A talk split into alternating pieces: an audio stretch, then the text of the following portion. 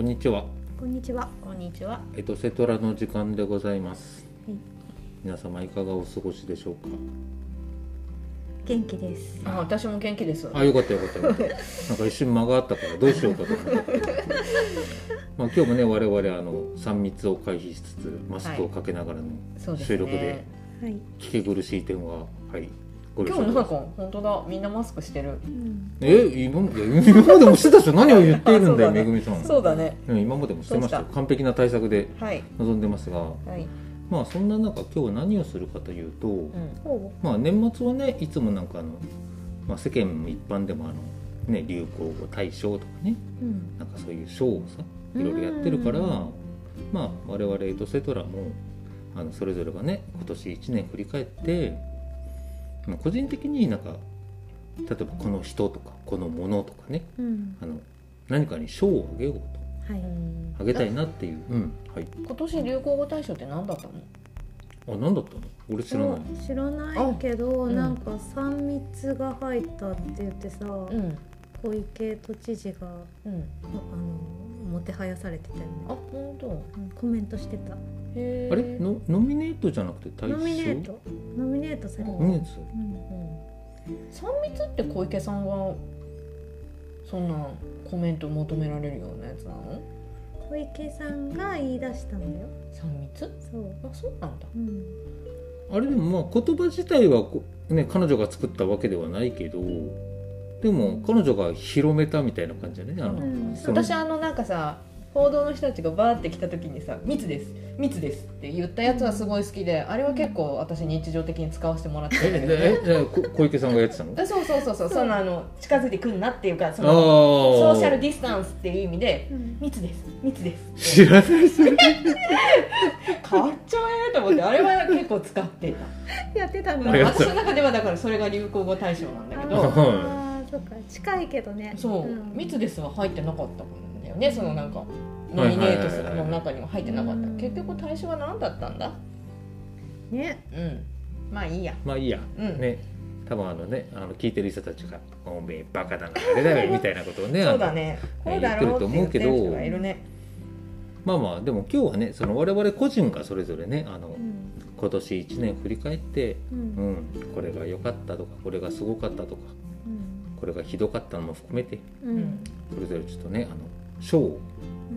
言ってってもらおうかと、うん、アワードだね。アワードですね、ガジオアワード、はい、にせんにじゅう、にせんにじゅう。あ、去年もやったの？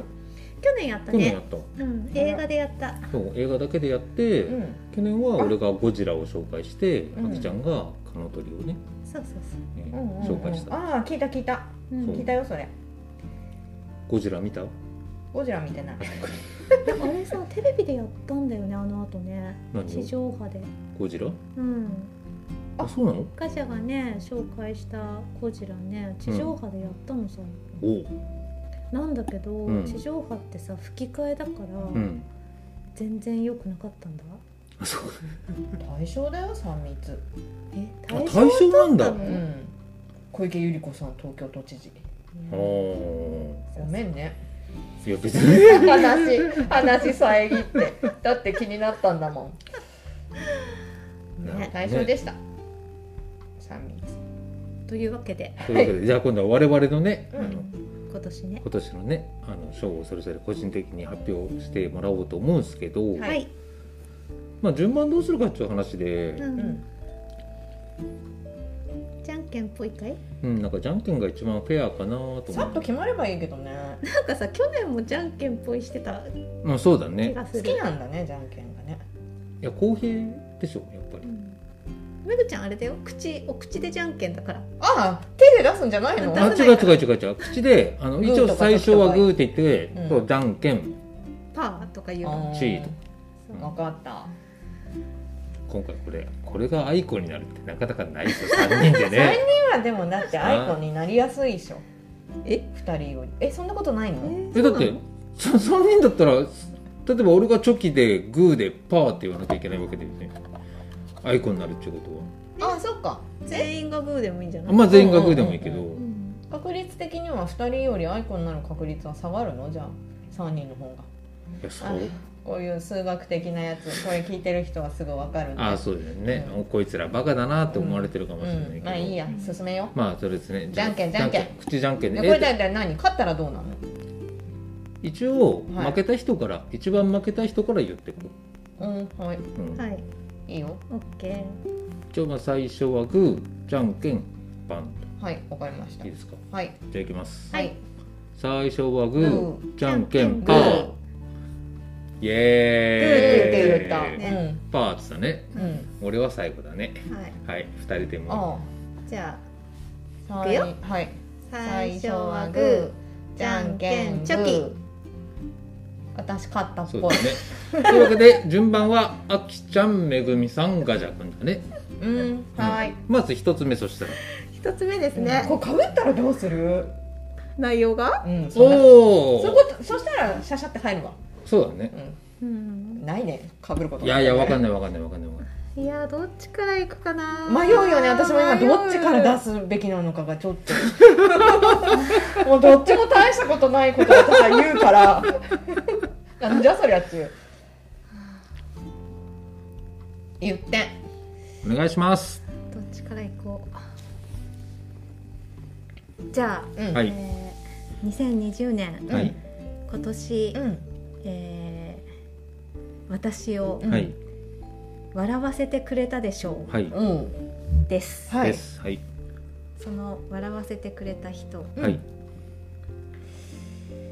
いや、どっちから行くかなそこでさらに分かれんのかよどっちから行こうかな、うん、いいね、そんなにこうなんていうの悩めてね、うん、ネタがネタが出来上がってんの？いや、出来上がってないんだけどね、うん、もうね、はっきりね、このふたりだなっていうのはあるんだ、うんうん、ジョンから行く誰だジョンって誰 だ, 誰だにせんにじゅうねん、はい、私を笑わせてくれたでしょう、はい、ジョンくんです、ジョン、はいはい、でジョンくんは、はい、あのケニア、うん、キリマンジャロ付近に暮らす、うん、暮らしていた青年、うんうん、でこれ何かっていうと、はい、あの冒険家の上村直美さんっていう、うん、はい、あの登山家ね、はい、うん、の, あの本を今年買ったわけ、はい、古本屋さんでね、はい、青春を山にかけてっていう本なんだけど、はい、これさ、全然そんな笑える本じゃないんだ、うん、あの、うん、本当に上村さんがこう、うん、冒険してきたあの、はい、記録なんだよね、はい、でそれが書かれてて、多分ねせんきゅうひゃくろくじゅうねんだいくらいかなで、あのまあ日本でこう登山始めて、はい、でそこからこう世界にね、世界の山々に挑戦していくっていう、はい、あの記録の記録が書かれてる本なんだけど、うん、そこにね、あの上村さんがこのケニアにさ、うん、行って、うん、でケニアケニア山っていうのかな、ケニアに山なんだけど、はい、そこに初めて挑戦するときに現地ガイドを雇うの、うんうん、でその現地の青年がジョン君って言うんだよねでジョン君さ、あのケニア山ってかなり標高がごせんにひゃくメートルぐらいの高い山なんですよ、うんうん、でちょっとよ読みますよ、あの、はい、ジョン君が出てきた場面ね、はい、うん、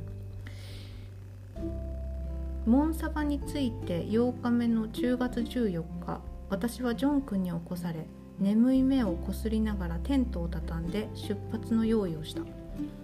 ジョン君は山に入るというのに木綿のボロのシャツを着、その足には指から先が丸出しのこれまたボロ靴を履いている、はい、うん、背に丸く巻いた一枚の毛布があった。ケニア山のガイドといっても雪の上はおろか、とても岩の上など歩けるスタイルではない。ジョン君、それでケニア山に入るのかと尋ねると、イエスと平気で答えた。ここから見上げるケニア山は頂上あたりは雪も降り、氷河もある。岩と雪の頂である、うんはい、でね、このジョン君と上村さん、うん、まあ、あのケニア山登頂を目指して入るわけですよ、はいねはい、でそのケニア山の周りってこう密林になっていて、うん、野生動物も多いのね、うん、ですごくまあ危険な場所なんだ、うん、そこをふたり行くわけだ。でジョン君は、うん、あのさすがやっぱり現地の人だけあって、うん、野生動物を見つける目がものすごいあのあるのね、うん、で遠くでもその動物を見つけることができるから、まあ、警戒できる、うん、で密林の中ではとても良かったんでね、うん、役に立ったわけ、うん、でさすがだなって思いながら、うん、上村さんあの登っていくんだけど、うん、結局さその後頂上付近の小屋にあの小屋までたどり着いてね、うん、でふたりでその、まあ、一晩過ごすんだけど、うん、ジョン君どうなったかっていうと寒い寒いって言って、うん、動けなくなっちゃうわけ、うん、毛布をかぶって寝てしまう、うんうん、もうだから全く役に立たない、うんうんっていう状況えでどうしたの、うん、その後どうしたの上村直美は。いやそかそこでジョン君 G エンドじゃないよね。 G エンドじゃないんだけど、うん、G エンドに近い状況で、うん、あそうそうそうここだね。そのねさすがに よんせんメートル という高度はいくら赤道直下といっても寒かった、うんでジョン君に水汲みをさせ朝食の炊事を手伝わせたいのだが寒いと言って毛布にくるまったまま起きてこない、うん、仕方ない。自分で用意をしパンにジャムをつけ熱いコーヒーをすすった、うん、ジョン君はやっと温かいお茶を飲んで動き出したかと思ったら小屋の外へき生地を打ちに行きあ排泄のことだって、うん雪に触れ震え上がって帰ってくると毛布をかぶって寝てしまう。一体どっちが雇われてるんだ。彼の履いている指先の出たボロの運動靴では登り歩ける状態ではなかった、うん、で、うん、ジョン君はこの小屋ってさ、うん、あの頂上のまあちょっと下にある小屋なんだけど、うん、結局この小屋から出ていかないんだよね、うん、ジョン君、うん、で上村さんは一人で頂上を目指して、うん、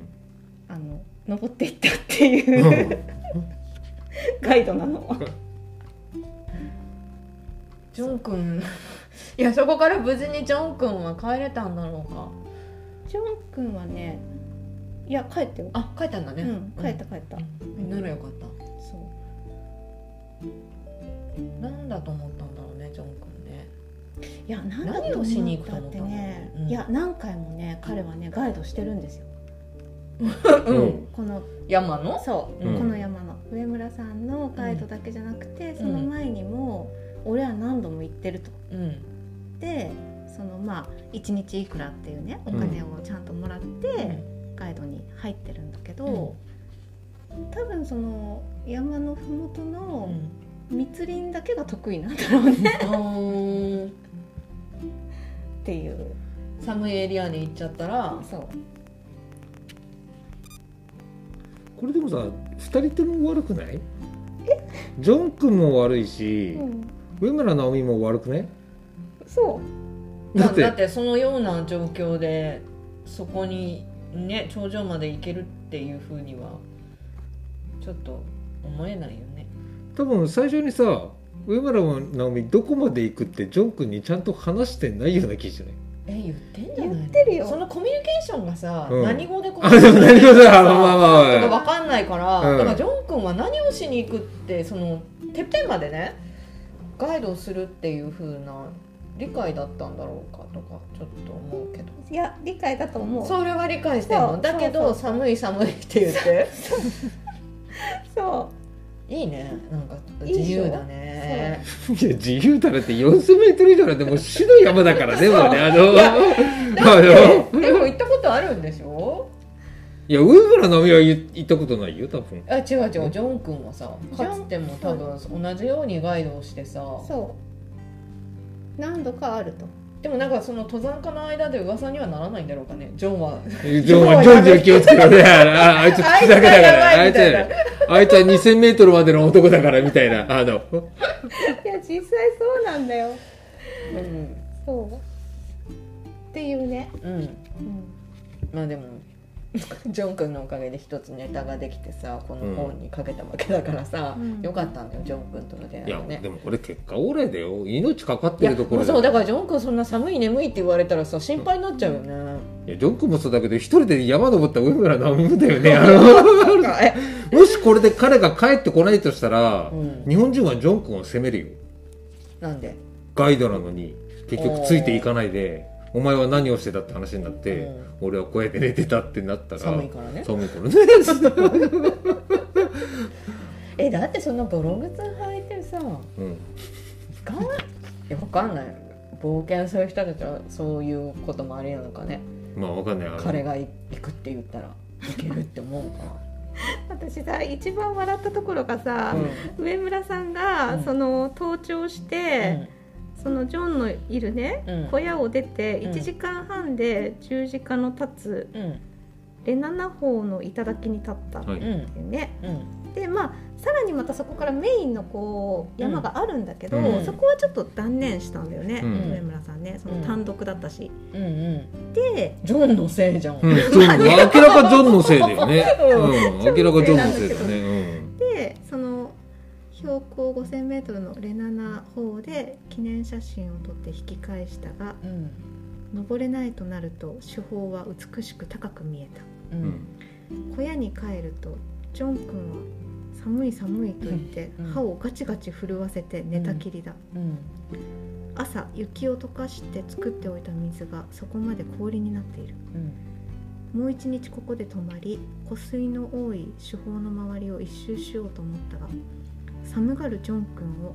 早く植物の生えているところまで下ろしてやろうと思って後回しにした、うん、ね、もう同情されてんのさ、うんね、そう、うん、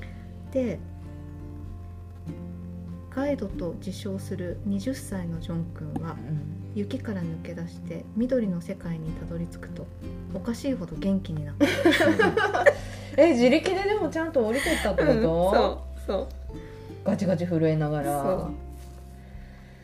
でまた次の小屋で日を浴びながら、うん、ふたりは冬眠から覚めたように米の飯をもりもりと食べた、うん、っていうどうですかジョン君いい人だね上村さんも。あ上村さんすごいいい人、いい人だよね、うん、だってジョンに腹立たないんでしょ。立たない、うん、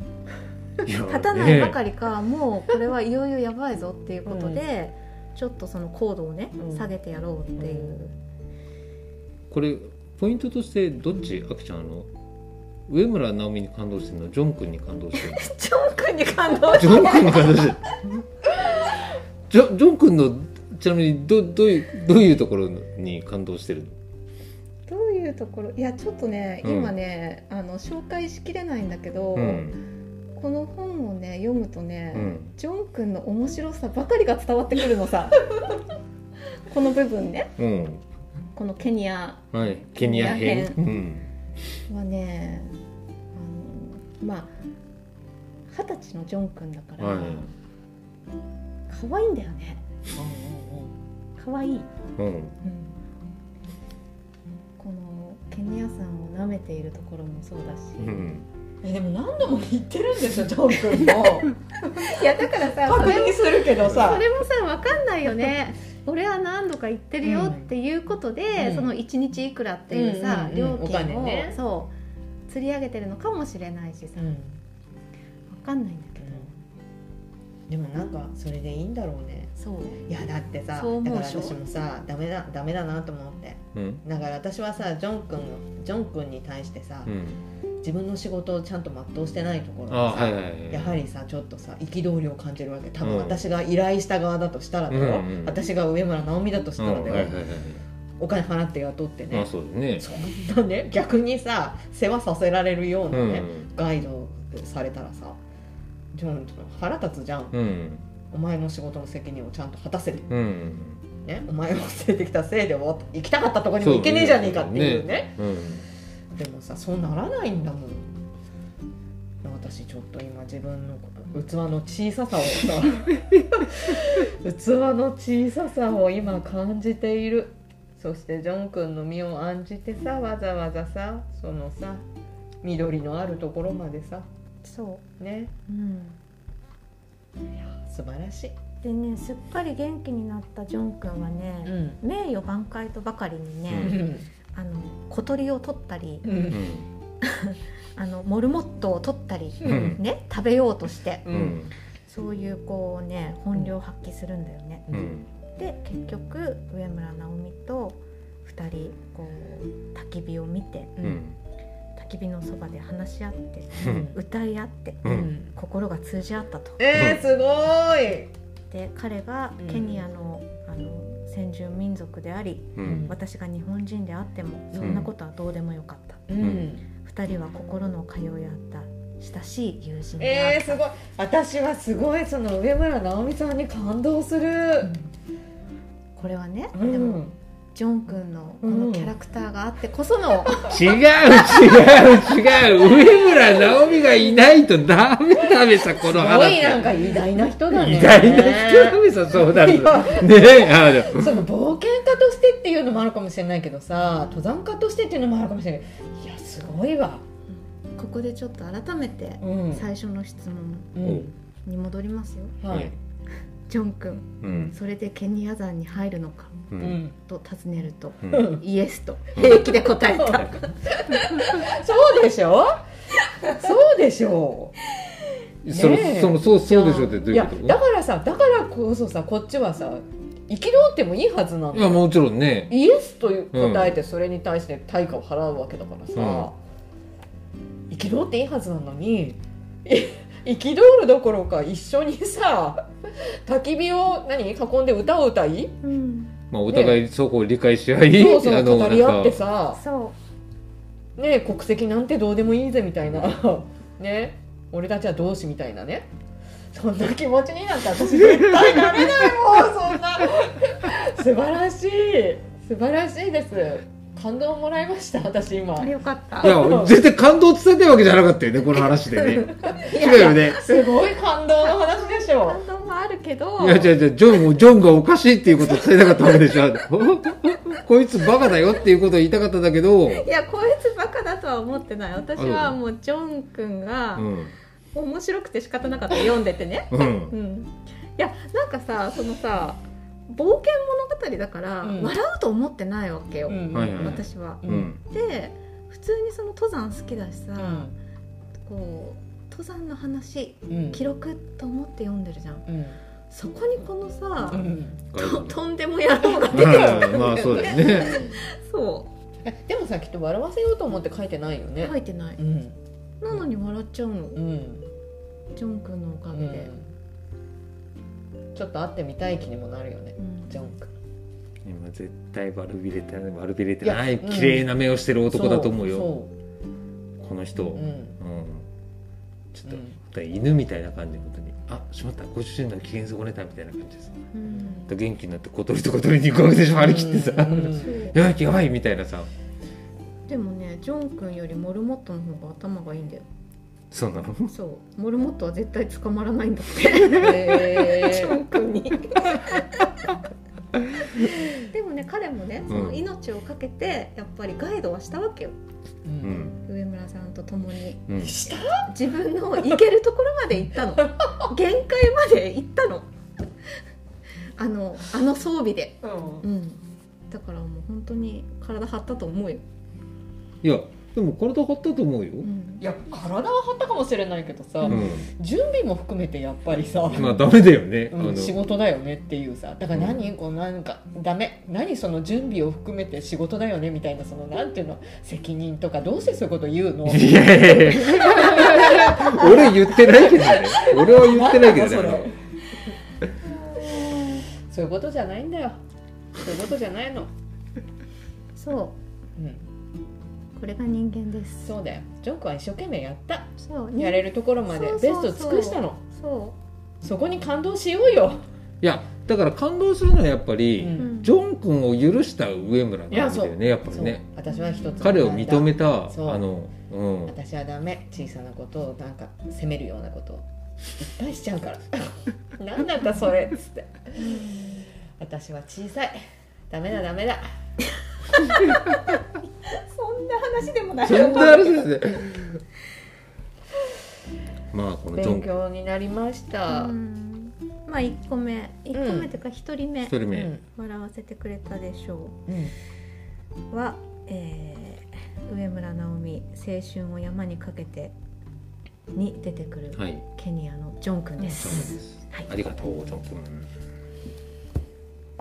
というわけで、じゃあ次は、いや次にもう来ちゃうんだね、はい、いやしたら私もなんかね、私ふたつ用意して、はい、どっちもなんかそんなになんかね、あの胸を張って言えるようなあれ、あれ大したネタでもないなと思いつつ、うん、でも言わせて、うん、えっと、な何を言えばいいの、なんとかでしょうとかって言えばいいの。あ、まあ自分で勝手にあの部門つうか、あ、うん、そうなんだ。にせんにじゅうねんもうこれ言いたい、もう、もうめちゃめちゃ可愛いでしょう、うん、はいはい、俺は全く想像がつかないけど、はい、あのね、うん、今田美桜ちゃんって知ってます？知りません。知りません。知りません。今田美桜？うん。今年の、うん、なんだっけあの シーエム の、うん、なんか女性のその シーエム、うん、なんだあのなんだかランキングみたいなのあんじゃんって、まあ、どんだけたくさん シーエム に出てるかとか、うん、何社出てるかっていうのの、うん、いちいが、うん、ひとりが同率でひとりが広瀬すずだったかな、うん、もうひとりが今田美桜ちゃんなんですよ、はいはい、うん、顔をちょっと見てくれます、はい、見たことあると思うんだけどコマーシャルにそんだけ出てるので、あ、いやーなんかなんとなくなんとなくなんとなくだけど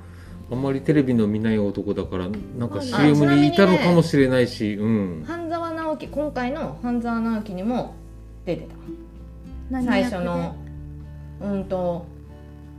半沢直樹がなんか行った、うん、あそこは 何, 何の会社なの、そこの女の子一人、うん、説明になってないね。訪ねた先の会社の、あ、訪ねた先じゃなくて勤めてた最初のうんと、あ、商店会社、うん、そうそうそうそうそう、えー、そこの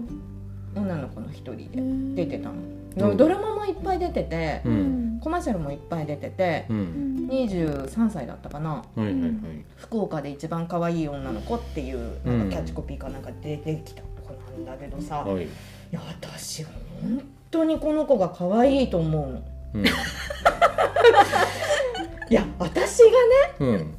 私がもしこの顔で生まれてきたら、うん、私もうずっと鏡見てると思うもうずっと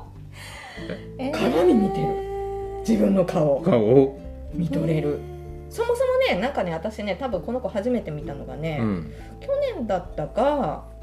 もうにねんまえになっちゃうのかな、去年なのかな、いちねんまえなのかな、まあドラマに出てて、うん、花より団子っていう、まあ、うん、昔からあるね、そうそう、うん、漫画原作でドラマもやったんだけど、それのなんかなんて言うんだろう、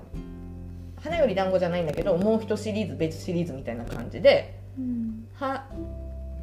花晴れのち、違う、花のち晴れだからそういう、そういうドラマをやって、うんうん、それにこの子が出た、出てたんだよね、はいはいはい、なんかさ、もうさお肌もツルツルで、うん、まあ色も白くて、うん、お人形さんみたいっていうの本当に、うん、フランス人形とかってよくさ、うん、まあ、例えられたりするけど、はいはいはい、本当にお人形さんみたいな女の子なんですよ、うん、可愛い、ただそれだけ本当に私はあのインスタグラムもフォローしちゃったのねにじゅうさんさい、今今をときめく、なんだろうね、うん、でも全然なんていうの、お二人には、いやいや、でもあのさ、うん、女の子を見てさ、うん、ドキッとすることある？え、どういうドキ？その可愛いって思って、あ、いやドキなのかな、わ、可愛いって思う時はあるよ。あのさ、可愛いにさ、うん、種類あるでしょ、結構。うん、可愛いにもさ、うんうんうん、なんかどう、どういう種類の可愛いなの、このみおちゃんは。どういう種類の可愛いって、うん、そのなんかときめく可愛いだよね、うん、私の心がときめく可愛いだよねほんとなんか か, かわいい女の子いっぱいいるじゃない、うんうん、えみんな可愛いと思うんだよ、うん、その広瀬すずちゃんにしてもさ、うん、誰にしてもさ、あんまり名前が出てこないけど今テレビに出てくるような、まあ私の好みのタイプの顔だなとか、そうでも私の好みではないなとかってまあいろいろあるけど、全般的にみんなね、うん、可愛いなと思って見るんだけどさ、えタイプ？いやなんかね、なんていうの、実際にさそばにいたらさ、多分どうしていいか分かんない系のタイプだね。タイプなんだと思う。なんか好きなタイプなんだ。うん、いや分かんない。こんなに可愛い、こんなに可愛いなんてっていう風に思っちゃう。へえ。何この可愛い子って、そのドラマに出てた時に、うん、初めて見た時にちょっとなんか。まあ、お嬢様系のあんまりなんか性格のいいっていうかじゃない感じのキャラでまあ出てくるんだけどさ、うん、お金持ち側の方の女の子の方だからさ、うん、誰この子と思ってんの、可愛くて可愛くてっていう、うん、なんだ、自分の子供とかだったらもう外に出さないね、可愛すぎるからそうじゃねえお前らみたいな、そうそうそうそう、見んじゃねえみたいな、見んじゃねえみたいな密です。そう。密です。そうそうそうそう。見るだけでも犯罪みたいな。ダメみたいな。みたいなそんな感じ。捕まるから。そう。私がね。で、自分がこの顔だと本当ずっと見とれる、自分の顔に。どうですか。いや、俺ね、俺この子可愛いと思う。でさ、うん、女の人の可愛いと男の人の可愛いってさ、分かれるじゃない。うんうん、で、俺ねこの子多分ね、あのまず。いやちょ言葉悪いけど男を受けする可愛さだと思うんだ、うんうんうん、でだから女性から見たらどうなんだろうって思った時にめぐみさんがね、うん、もうベタ惚れしてるね、うん、してるわけでしょ、うん、ちなみにあきちゃんどう？いや私ねちょっとね写真ではね分かんないなと思うんだけど、うん、自分があのケーキを買いに行って、うん、そのケーキ屋さんの店員でね、うん、この子がいたら、うん、ちょっとドキドキするかもしれないって思う、うんうんうん、普通に普通の日常生活の中でこの子が現れたらさ、ね、うん、私もちょっと、うん、分かんないな、どうなるか分かんないなんじゃそれでやるんだえ、言いづらい、可愛いと思う。ちなみにさ、うん、他にほら今までね過去の振り返ってさ、うん、例えばあこの人良かったみたいなってさ、うん、可愛いってかわいいって感じ。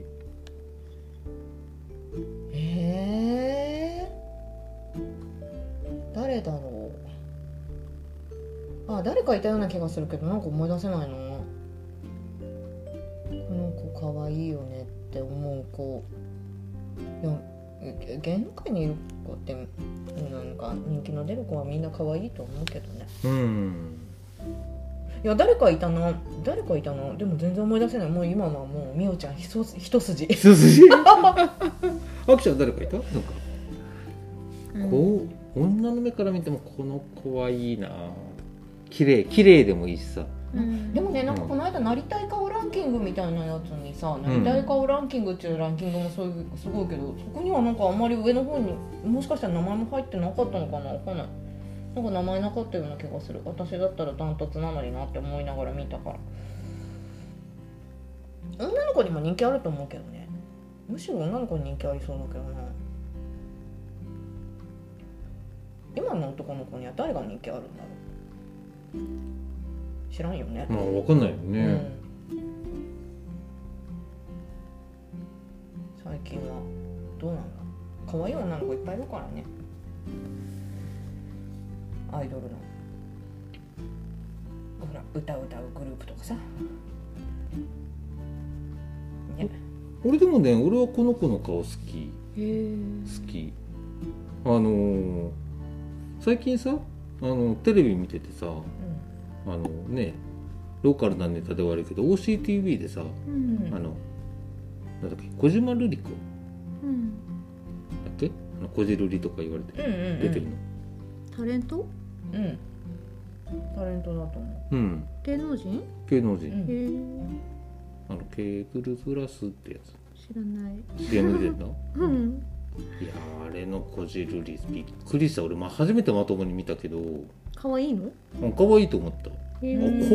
な。うん。分かんない。その人は知らない。うん、ちょっとあのケーブルグラスとかやってるから。うん。もうあの オーシーティーブイ 見てもらったら シーエム で出た時に見てほしいんだけど、うんうん、いやなんかうん、まあ、個人的な好みで言えばやっぱこの聡明な感じがいいよね。あ、うん、この子ね、うん、声声聞いてみたいと思うもんね。まず、うん、どんなトーンでどういう喋り方をするのかで声聞いた時に、うん、あの自分の中であの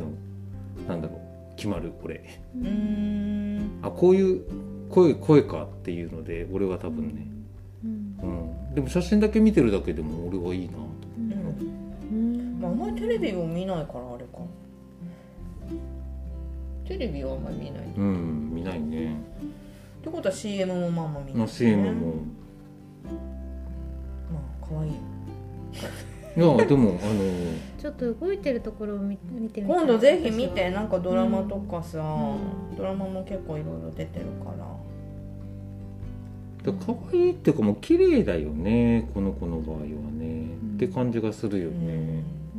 ん、なんか両方まあ綺麗なのかね、うん。そうね、そう美人さんですね。ね、うんうん楽しみですね、これからの活躍がね。そうですね、うん、そう私はずっと見てずっと見てますうん、うん、すごい可愛い、それしか言えない。美少女だね、うん、なんかね、うん、いや可愛い女の子いっぱいいるんだけど、うん、なんか違うのよこのなんていうの、うんうん、いやあれでもね、俺もこの、この、この子の目元はね、俺も違う。うん、他の子と違う、うん。俺も、俺も賛成。こんな作りで生まれてきちゃったら私本当どうしよう。いやまあめぐみさん大丈夫。こ, この顔でよかった。私だって多分日常生活でできないもん、この顔で生まれてきちゃったら本当に。ずっと鏡見てるんだもんね。ずっと鏡見て。ちょっと傷つけたら自分に謝ってんでしょ。あごめんね自分がみたいな、私が。可愛いなって見とれちゃうと思う。いや可愛いって。うん、ね鏡見てて飽きないんじゃないかなって思うよ。自分で。化粧しててこの可愛さで、化粧してなくても可愛いんだよ。うん、女優さんなの？女優さんなのかな、うん、ドラマ、そうだね、うんうん、女優さん楽しみだね、うん、そっかにせんにじゅうねん私が可愛、はい、いと認めた認めた女優今田ん今田美桜ちゃん今田にじゅうさんさい美桜美桜美桜美桜ちゃん美しい桜と書いてあらららら本名なんでしょきっとこれも本名だったらもう、まあ、いや本名だと思うな、なんか本名っぽい気もするけどね、うん、つけちゃうよね美しい桜ってね、うん、そうやねいやあんなちゃんの時からこんな整ってるわけじゃないでしょいやいやいや整ってたと思うよいやでも整ってたと思うよ、うんうん、まあじゃあいい年の取り方をねしていただきたいよねやっぱね、そうだね、そしたらねそうよんじゅう代でどうなってるかが本当のよんじゅう代ごじゅう代ね楽しみにしてます私、はい、えー、チェックしますね。私栄えある賞をいただいてきっと喜んでますよね喜んでる ね, ね, ね喜んでるにせんにじゅうねん、うん、かわいいでしょ。かわいいでしょね、うん、選ばれたからそうそうめちゃめちゃかわいいでしょ、うんエトセトラでね喜んでる喜んでるきっと応援します、はいはい、ありがとうございました、はいまあ、というわけでじゃあガジャ君のまずね、うん、僕もまず人ですね、うんうん、でショーの名前決めてないんだけど、うん、いやあのねまあとりあえずあのにせんにじゅうねん最もお疲れ様だったでしょうかな、うん、あえてタイトル作るなら、うん、ガジャ君のにせんにじゅうねん最もお疲れ様だったでしょうは、うん、安倍晋三さんですそれもきっと喜ぶわ。いや俺ね、うん、あの本当に賛否ね分かれると思う、うん、いやあの本当に賛否分かれると思うんだけど、うんうんうん、でも本当にね、うん彼はね、とりあえず俺は彼にはお疲れ様でしたと言ってあげたい、うん、で、ただニュースちらっと見せたら、うん、まだ終わってないけどねなんか今度彼いろいろなんか捜査の手があ、なんかね、伸びてきてあのねねいろいろね、ねうん、美しい桜の回でしょそうかねあのいろいろね、もう本当手のひら返したようにさ、うん、ね急になんか群がってきてるからさ、うん、王の手が、うんでもね、にせんにじゅうねんさ、今年も盤石かと思いきやさ、うんね、突然の一応ね、体調不良という理由でさ、うん、表舞台からさ、うん、姿を消してさ、うん、それまではね、やっぱ長い間日本をね、日本のトップとしてさ、うんうん、まあ、俺の中でいろんな名言もあるんだよね、名言中かね、あのそんなのありかっていうようなさ、裏技もいっぱい作っ生み出してきてくれてさ、うん、あまあそのせいで日本がおかしくなったんだっていう人も多分いっぱいいると思うんだけど、うんうん、でもねまさか彼が今年消えるとは思わなかったからさ自分はさやっぱりさ、うんうんうん、そういう意味でもやっぱちょっとねあの衝撃的な、うんうん、出来事でまあ、急展開だったよね、まあ、急展開だったよね。私はさやっぱり見ててさ、うん、あのもうちょっと安倍のマスクをね、うん、しててほしかったなって最後の最後までさ、うん、ねえ、うん、そのあれだけいやいやいやいや叩かれながらも言われてもうなお作ったんだから作って配ったんだからさ、うん、なんかもうある瞬間にさ、うん、この普通の市販のさ、うん、サージカルマスクをしだしたじゃない、うん、安倍さんがさ、うん、それはあんまりじゃないかって思ったよあなるほどね、うんまあどうなの政治生命かけてほしかったよね。私はもう退任の時まで、うん、あの布マスク、安倍のマスクを、安倍のマスクをあのしてこそじゃないかなって思って見てたけどね。なるほどね。めぐみさんちょっとなんかさ心臓の思い出とかなんもない。思い出とかいや一応ほらあなたの国のトップだよ。うん。そう、うん、知ってる。あ、知ってる？うん、顔イメージ湧く？わかるよ。うん、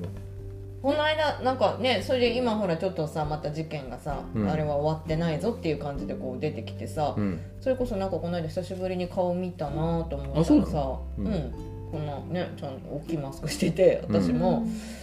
そのマスクかーって思ったんだけどね。あのちっちゃいののマスクしないとダメしようと思って。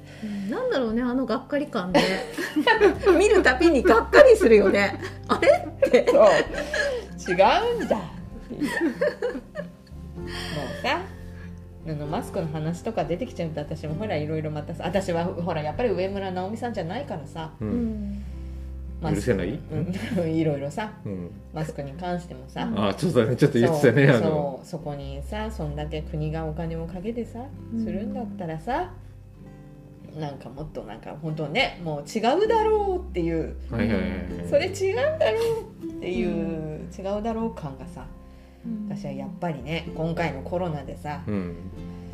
思っちゃったよね。あのなんかなんだっけうちで踊ろうだっけあの星野源コラボのやつもさあったあったあったあの癒されない犬のあのそうそうそうあんなの エス 上げちゃってさ エスエヌエス にさなんかあの見た時の衝撃何これって思っちゃったよね私もねさすがにさ、うん、っていう思い出しかない。そうだよね、うん、いや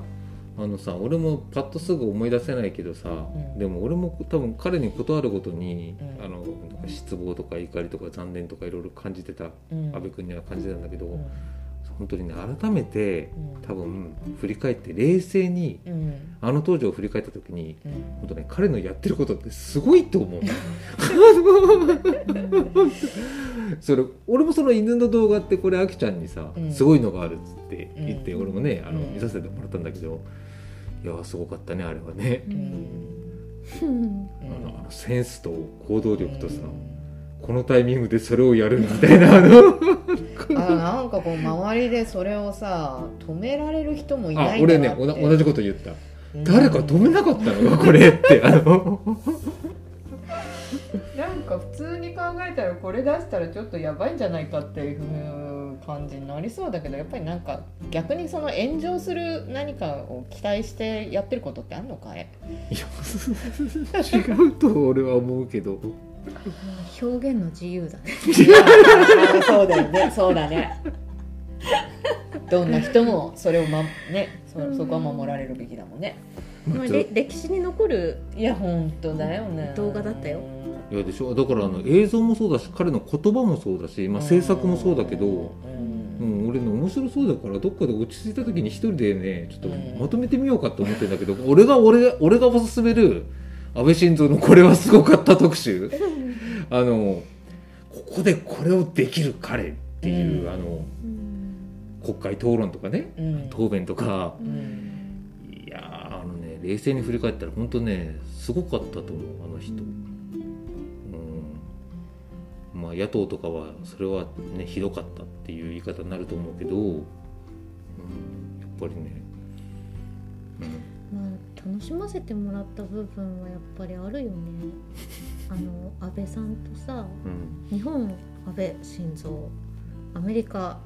ドナルド・トランプっていうさ、うん、このふたりはやっぱりさなんかネタなのかなっていうこう面白さがさ、うん、あの無責任に見てればだよ、まあ、無責任に見てればね、うんうんうん安倍晋三にはもれなく昭恵夫人がついてくるからね。そうみんなやっぱりジョン君に負けず劣らず個性的な、まあ、個性的なね本当だよ人間力が高い。そうだね私はやっぱりそこに責任とかそういうのを求めちゃうからな。いや求めないとダメだよ政治家にはあああだあジョン君の住む世界に違うから違う違うと同じ扱いはしないしないしないしないしなくていいんだ。二十歳じゃないし器の大きさとかを求めなくていい。あ違う違う違う、うん、まず役割と責任を求めなきゃいけないよ。そうかそうかそうかトップだからじゃあいいのか、うんうん、ということでまずは一人やっぱりそういう意味でねあの、うん、やっぱにせんにじゅうねんをか語る上で一人、うんうん、ちょっとね外せれないのは俺の中でやっぱ安倍晋三だったよね。彼のやってきたこと、うんうん、言ってきたこと残したものっていうのは、うんうん、違う意味で学ばないといけない、うん、よくないよくないと思うけど、うんうん、でもねすごいすごいすごかったと思う、うん、でその中でも多分誰かに踊らされてたんだろうなと思うけど、うんだから今まで祭り上げられてたみこしがさ、うん、急に外されたらさ、うん、多分捕まると思うんだ、うん、で守ってくれないんじゃないかと思ってるね誰かが、うん、今まで彼を守ってた誰かが、うん、おそらく怖いあとなってたねなんか、うん、憶測な大人の世界の話だけどさ、うん、もう分かってんだろうなっていう、真ん中その俺の言うこと聞かないと安倍晋三見たくなるぞみたいな、そういう見せしめ的な感じになってしまいそうな、あのだってあそこまで盤石な体制取ってた男を急に、まあ、体調不良だから仕方がないなわけはないんだけど、でもまあ一応そういう名目でさ、なんでこのコロナの騒いでいる最中になんで日本のトップが辞めちゃうのみたいな、うん、んみたいなね、合わせざるを得なかったっていう感じだよね、なんかね、うん、そうですかっていう、なんか彼彼の生き様も含めてちょっと安倍晋三君をちょっと今年はまず押したいと思います、うん、お疲れ様でした。はい、はい、じゃああきちゃんあもう一回もう一回やる、同じ順番にする、いいよ同じ順番でも、じゃあちょっといいなな、うん、あ ど, どうでもって言ったらなんだけど従います、従います、うん、ではではちょっとそれでにせんにじゅうねん、うん、はい、えー、私がおすすめする、うん、はい、おすすめじゃないな、笑わせてくれたでしょう、またまた笑わせてくれた人がいるの、笑わせてくれたでしょう、うん、そのに、そのに、これはね、うん、一世尾形さんです。あー。知ってる？うん、わかるよ。わかる？いや、今の若い人たちとかあんまり知らないんじゃない？一世尾形。そうでしょ。一世尾形ってね、うんうん、まあ、あの俳優としても活躍してるけど、もともと一人芝居の第一人者でステージとかずっと長年されてる人なんだけど、うん、私はまあ生でも、うん、あの何度か一人芝居を見に行っていて、うん、大好きなんだよね昔から、うんうんうん、で大好きなのに、うん、ここ数年チェックしてなかったんですよ、うん、尾形さんを、うん、で今年さ、なんかふとあのホームページとかこうチェックして、うん、あ、そういえばどうしてんのかなと思って、うんうん、別に知り合いでもなんでもないんだけどあいつ元気かなみたいなあいつ今何やってるみたいなそうっていう感じでいろいろ見てて、うん、であの伊勢さんさ YouTube の, そのチャンネル持ってるんだ、うん、でね、いくつかあの作品がアップされてるんですけど、うん、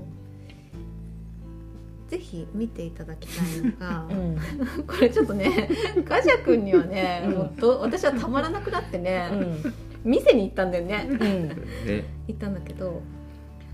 あのチェックしてもらいたいのが、うん、一世尾形の人形劇、うん、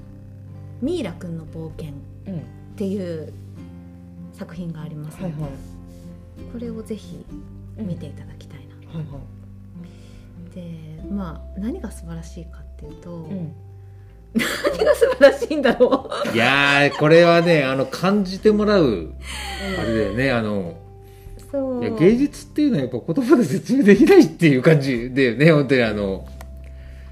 感じてみて、うん、まず、うん、まず最初に感じ取れるかどうかっていうのが一つの問題と、うん、あとその感じ取ったものが今度好きか嫌いかっていう二つ目の問題、うんうんうん、ね、え、あのさ、うん、一世尾形のさ芝居は見たことある？あると思う、うん、えー、好き？あ、うん、嫌いじゃない。笑える？うん、いや、あのさ、すごいさシュールな笑いなんだよね、うんうん、一世さんの。でさ、今さ、うん、その人形劇をやってるのさ、一人で、うーん、で紙粘土で人形、うん、いろんなキャラクターを作ってて、うん、それを自分で動かしながら、うん、セリフを自分で言って、うん、お話も全部自分で作ってて、うん、っていうその人形劇を動画として YouTube にアップしてるのね、うんうんうん、でその私はさこれ見てさ、うん、もう結構あのななねんはちねんぐらい前のにアップされてるものなんだけど、うん、改めてじっくり見た時に、うん、あ、なんか YouTube の正しい使い方だなってすごい思ったのさ、うん、そのなんか再生回数を稼ぎたいとか、うん、こうバズりたいとかじゃない、うんうん、自分の作品をここに残すんだっていう、うん、あの一世尾形の、うん、あの熱意を感じたんですよね、うんいやもうね本当誰にもこびてない感でねこの中で誰にもこびてないでねキャラ、キャラが可愛くて、うん、あのまあこのミイラくんの冒険は、うん、あのミイラくんが冒険してくる物語、うん、なんだけどさ、うん、あのちょっとだけ言うと、うん、エジプトのピラミッドのふもとでさ、うん、ミイラくんがね、うん、こうこれ最初ね、うん、オープニングっていうかこうミイラくんが起きてきて、うん、あ起きちゃったって言うんだよねもうそこで私はさあやっぱりこの人大好きだなって思えたんですよ、ええうん、ちょっと 見, 見た方がいいですね見た方がいい、うんうん、分かったこれねいや本当このミアはもちろん分かれると思うけど、うん、今の本当に今のシチュエーションでエジプトのミイラが、うん、そのピラミッドの下で、うん、ミイラができた来ちゃったって気だらく言ってでもう一言言うな周り見渡して変わってないなって言うんだよね、うん、そうあのこういう世界観が好きな人はあのもうあのそのままもうあのあのうん、怒涛のようにじゃなくて穏やかに流れていくので、うんえーうん、最近だって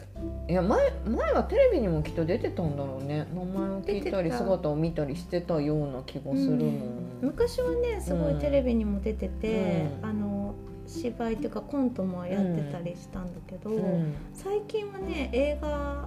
とかその俳優業で、うんうん出ることが多いかな、うん、メディアにはね、うんうん、これはねちょっとね、うん、あの今年やっぱりさ、うん、コロナもあったし、うん、いろんなこう状況があってさ、うん、なんか何疲れたり緊張したりさ、うん、ストレスかかったりとかさ、うん、したじゃない、うん、そういうものをね全てあの吹き飛ばしてくれるうーんねいやね、もしくはあのこういう世界に触れてない人は、うん、もう戸惑うしかないと思う。うんなんだこれ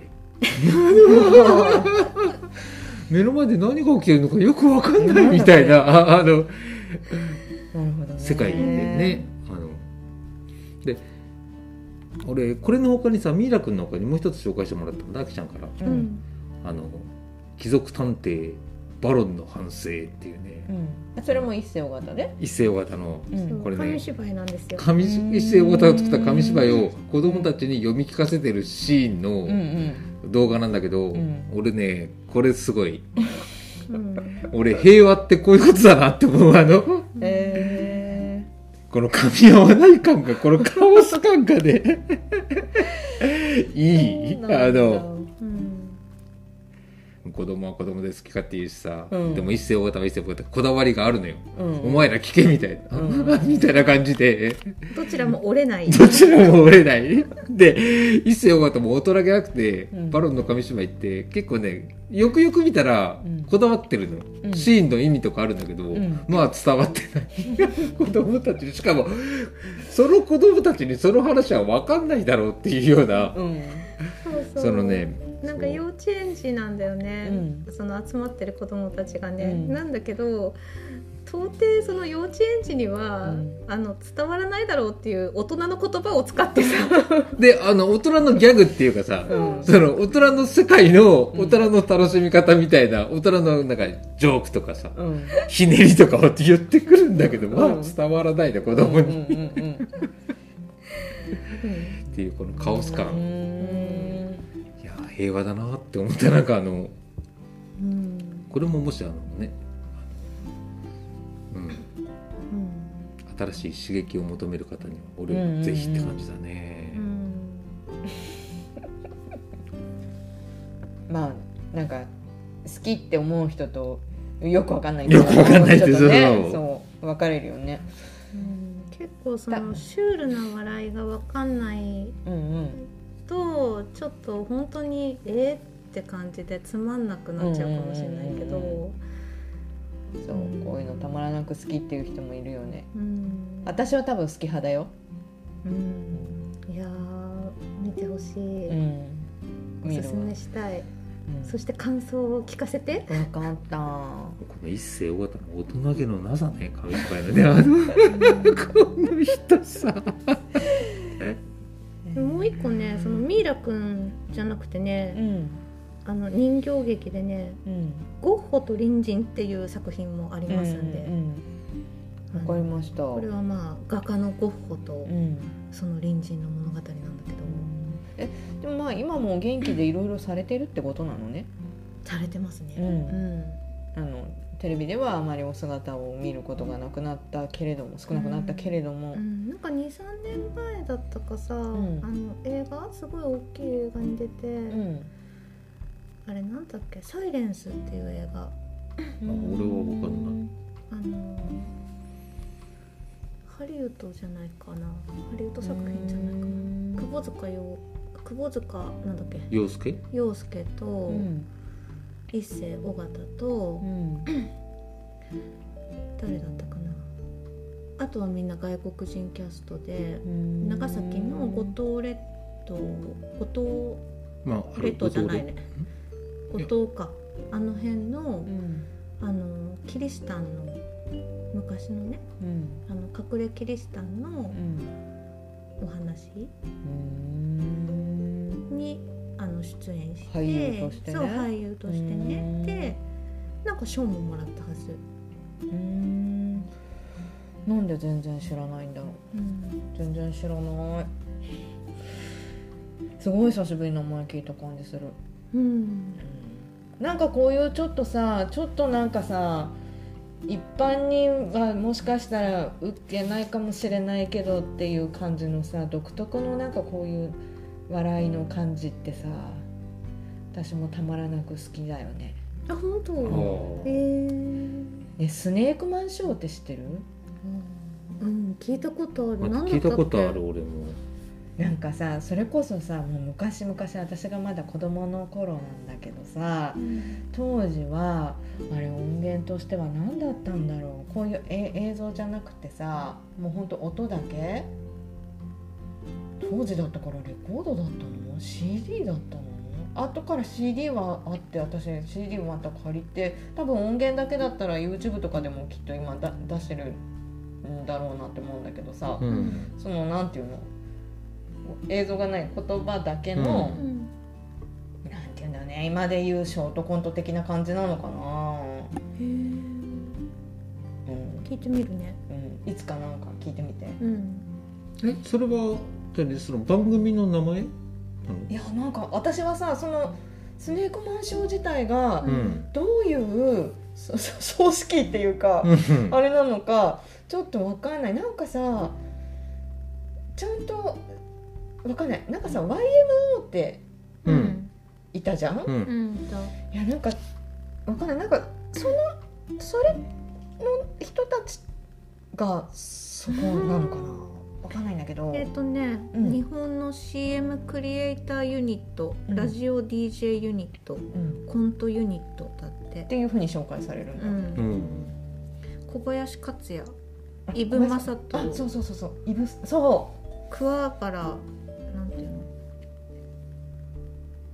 桑原桑原萌一のさんにんだって。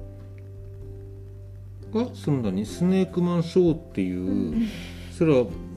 何 バ, バンド バ, バンドっていうかグループの名前でいいの、うん、コントユニットだって、うん、コントしてたんだね。だから音源っていうかその音声だけで音だけね、うん、えー、面白そう。だから、ね、こういう映像はないのさ、はいはいはい、うん、えー、聞いてみる、うん、それをまあ聞いて、うん、いやでもね、私小学校の時に聞いてんだけど、まず最初はね、うんうん小学校の時に聞いてたのは多分ね、わけわかんないで笑ってたんだなっていう感じで、うんうん、ある程度の大人になってからもう一回聞き直した時に、うん、いやこれは子供が聞いてわかるネタじゃねえだろっていうようなの感じののが、まあ、いっぱいだったよね、うんうん、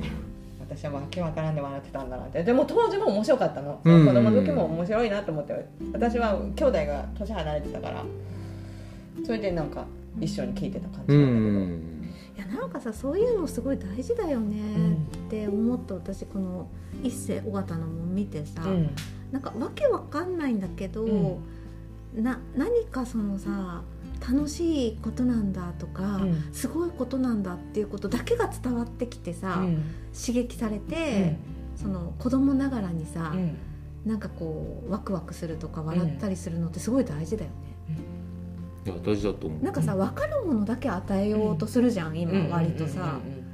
なんかそれじゃ全然そのダメじゃん、うん、って思わない、うん、その理解できないものの方がいいよね、うん、いやと思うよ。なんか子供向けとか言ってね、うん、なんか、うん、そうそうそう、なんかそんなものばっかり与えちゃうとさ、うん、って気はするよね、うんね、今なんかちょっとそれを思い出しちゃった、うんえー、そういう音だけだったんだよね。聞いてみます、まあ、シュールな笑いだ、えーうん、懐かしい、いいです、はい、一世尾形さん、はい、ミラクルだったんだっけ。今何のショーだったんだっけ。笑わせてくれたでしょ。笑わせて、うん、笑わせてくれたでしょう、うん丸に、うん、一世尾形さん、はい、ジョン君とねジョン君とねジョン君と一世尾形のミイラ君の冒険、うん、ミイラ君ね、はい、の冒険。よければ貴族探偵バロンの反省も、うん、見るわそう見てみるわ。そんな漢字も読めないような子供たちにねやってるから本当になんてこんな難しい言葉と難しい漢字を使ってあなたっていうとか、いやあのアンバランス感がいいね。へーあれもいい、うん、はいです、はい、めぐみさんお願いします。ふたつめですね、はい、私、えー、と賞はですね、はい、素晴らしいでしょう、うん、もう素晴らしいでしょうっていう賞をね今年、ねまあ、今年のものではないんですけど、はいはい、にせんにじゅうねん私ですねルンバを買ったんですよ機械ルンバって知ってます？勝手に掃除をしてくれる、はいはい、お掃除してくれるあの丸いやつですよ、はいはいはいはい、あれをですね、ええ、私にせんにじゅうねん春さんがつですかね、はいはい、に買いまして、ええ、あれを作った人すごいと思う、まあ、ちなみに俺ルンバ持ってないから、うん、ちょっとあのぜひとも説明を。私のルンバ愛をやっと語ってもいいのルンバそうまあ、勝手に自動でお部屋を掃除してくれるっていう掃除機ですよ。ああ、はい、丸くてそれくらいは、うんうん、で私はですよ最初あの、まあ、うち掃除機が壊れたっていうのもあってね、うん、あのいつか買い欲しいなって思ってたらあれルンバってねなんかいろいろこう、まあ、種類っていうかクラスっていうかがあって、まあ、すごい高いじゅうまんえんクラスぐらいのルンバもあれば、うんまあ、にじゅうさんまんあれば買えますよっていうルンバもあって、私はそのさんまんちょいぐらいの、まあ、お安いルンバを、はいまあ、買ったんですよね、うん、ルンバの中では多分そのクラスとしては下、うんね、ルンバの中の劣等生かもしれないだけどねだけどねあのルンバが、うん、ね劣等生であるにもかかわらずだよ、うん、最高の仕事をするんですよびっくりする。でまあ、うちはそんな大した広い部屋じゃないっていうのもあるんだけど、うんまあ、高いルンバはね、うん、いろいろまあ仕事も効率よくいっかいまあ部屋掃除にしまったら大体この家ってこんな感じなんだなっていうことを、まあ、あの優秀なルンバは覚えてくるので、なるほど、うん、でまあすごいその効率の良い回り方で、うん、その家を掃除することもできるし、まあ、スマホなんかと連動してねあのスマホからまあ指示を与えることもできるし、何かあったらスマホにルンバから連絡が来てることもあるらしいの、うん、だからまあうちのルンバはそういうことは一切できない、ね、ただひたすら部屋を掃除する、はいはいはい、それだけのルンバ、うん、でもまあ最初はルンバちゃんって言ってたよね、うん、うちにルンバちゃんが来たよって、うん、掃除するよって、まあ、床に物があるとさルンバはまあ動くの大変だから、うんまあ、ルンバを出動するよっていう時はある程度こうあるものは全部上に上げて、はいはいはいね、ルンバが動きやすいように作るわけよ、うん、でもねあの丸いルンバに丸いルンバがだよ、うん、まあ部屋って大抵四角いじゃん、まあそうだね、角もあるよね、うんまあ、直線だよね、うん、円じゃないよね、うん、家ってねそこをさどんな風に綺麗に掃除すると思います？うん、丸ですよ。ルンバはもうどんなにやどんなにやったって丸なんですよ、うん、ルンバにはですよ、はい、あの丸いルンバに、ええ、あのね、小さなねほうきみたいなやつがね横ちょなんていうの、あの貝、貝がさ、うん、貝あるじゃない、あ貝あるじゃない、ね、アサリとかシジミとか貝ね、貝にさこうなんかこうピョロンとこう息吸うなんかあ出てるね、棒みたいなの出んじゃん出てる出てる貝って、あるあるある、あんな感じのものがね、ええ、ルンバについてんのえ、その円の周りについてるいや違う違う違う、もうあれ一箇所ってか一部分のところに、あ一部分についてる、うん、小さなほうきみたいな、はいはい、まあ、いっぽんだけいっぽんじゃないのかあれね、多分にほんあるんだと思うんだけど、うん、にほんなんだと思うんだけど、うん、それがさ常にだよ、うん、ルンバがこうやって動いてルンバ回ったりもするわけ、うん、でガンガンガンガンぶつかってもいくわけ、うん、どんなにどんな障害物があってもねルンバは負けないからどんどんどんどんいくのもうけなげなぐらいに痛いでしょ痛いでしょルンバちゃんって思うぐらいガンガンもうスピード弱めるとかないから全然もうその最大のスピードでさ、うん、行くわけよ、うん、ガンガンってぶつかりながらさ、うん、でもぶつかりながらその自分の体勢を変えていくわけ、うん、で、うん、その横っちょからその貝のさ棒みたいなやつがね、うんはい、空気吸うやつみたいなやつが出てんじゃん、うん、それが常にこうシャシャシャシャってそのほうきみたいなのが回りながら動いてんの、うん、はいはいはい、このシャシャシャシャがさルンバと一緒に回りながら、うん、シャシャすることによって、うん、このカードのねゴミをさうまいこと拾い上げていくわけよ、はいはいはいはい、そいつが、うん、そしてこうルンバの方に寄せてくるのゴミを、うん、それをルンバはさキャーって言って吸い上げるわけよ、はいはいはい、それの繰り返しまっすぐ行ってばさ、あれさ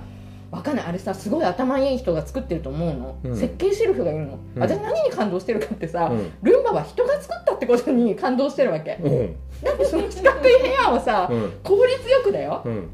全部残すことなく、うん、掃除するにはさ丸いルンバが四角い部屋の全てを掃除するにはだよ、うん、ただこう一直線方向にさ繰り返し行ってるんじゃダメなわけよ、うんうん、だから分かんないんだけどどんなプログラミングがされてるのか知らないんだけど、うん、いろんな方向に行くのルンバ、うんうんうん、そこ通ったよねっていうところももう一回行ってみたりとかする、はいはいはい、でガンってぶつかっては方向を変えて、うん、角度を変えてまた進んでいく、はいはいはい、ね、でダンってぶつかっては、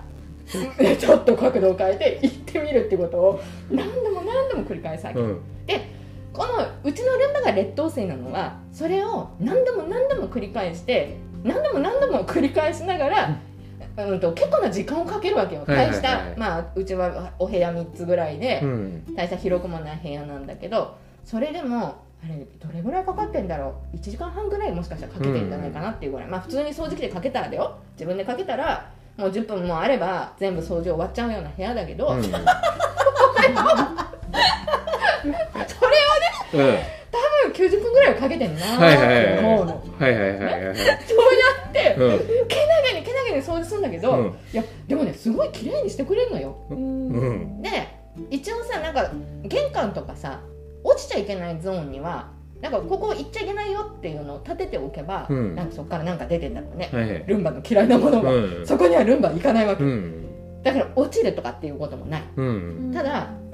ちょっと苦手なのはさなんていうのパイプ椅子の椅子のさ、うん、幅ぐらいのさあるじゃんなんかものなんか思いっきり太いとか思いっきりでかいとかっていうんじゃなくて、うん、パイプ椅子のパイプの足ぐらいのものとかだったらちょっとガタンって乗り上げちゃったりして、うん、乗り上げちゃった後に動けなくなっちゃうっていうことがあるの、えー、かわいいね、かわいいでしょで最初のうちのさ初めてルンバを動かした時ルンバちゃんって言って頑張れって言ってそのルンバの動きをさ、うん、もうずっといちじかんはんぐらいずっと私は追いかけたよ ね, ね見守ったよ、うんうん、掃除したらじゅっぷんで終わるのに、はいはいはいはい、ねずっと見守って、うん、ああこうやって動くんだすげえなってそのね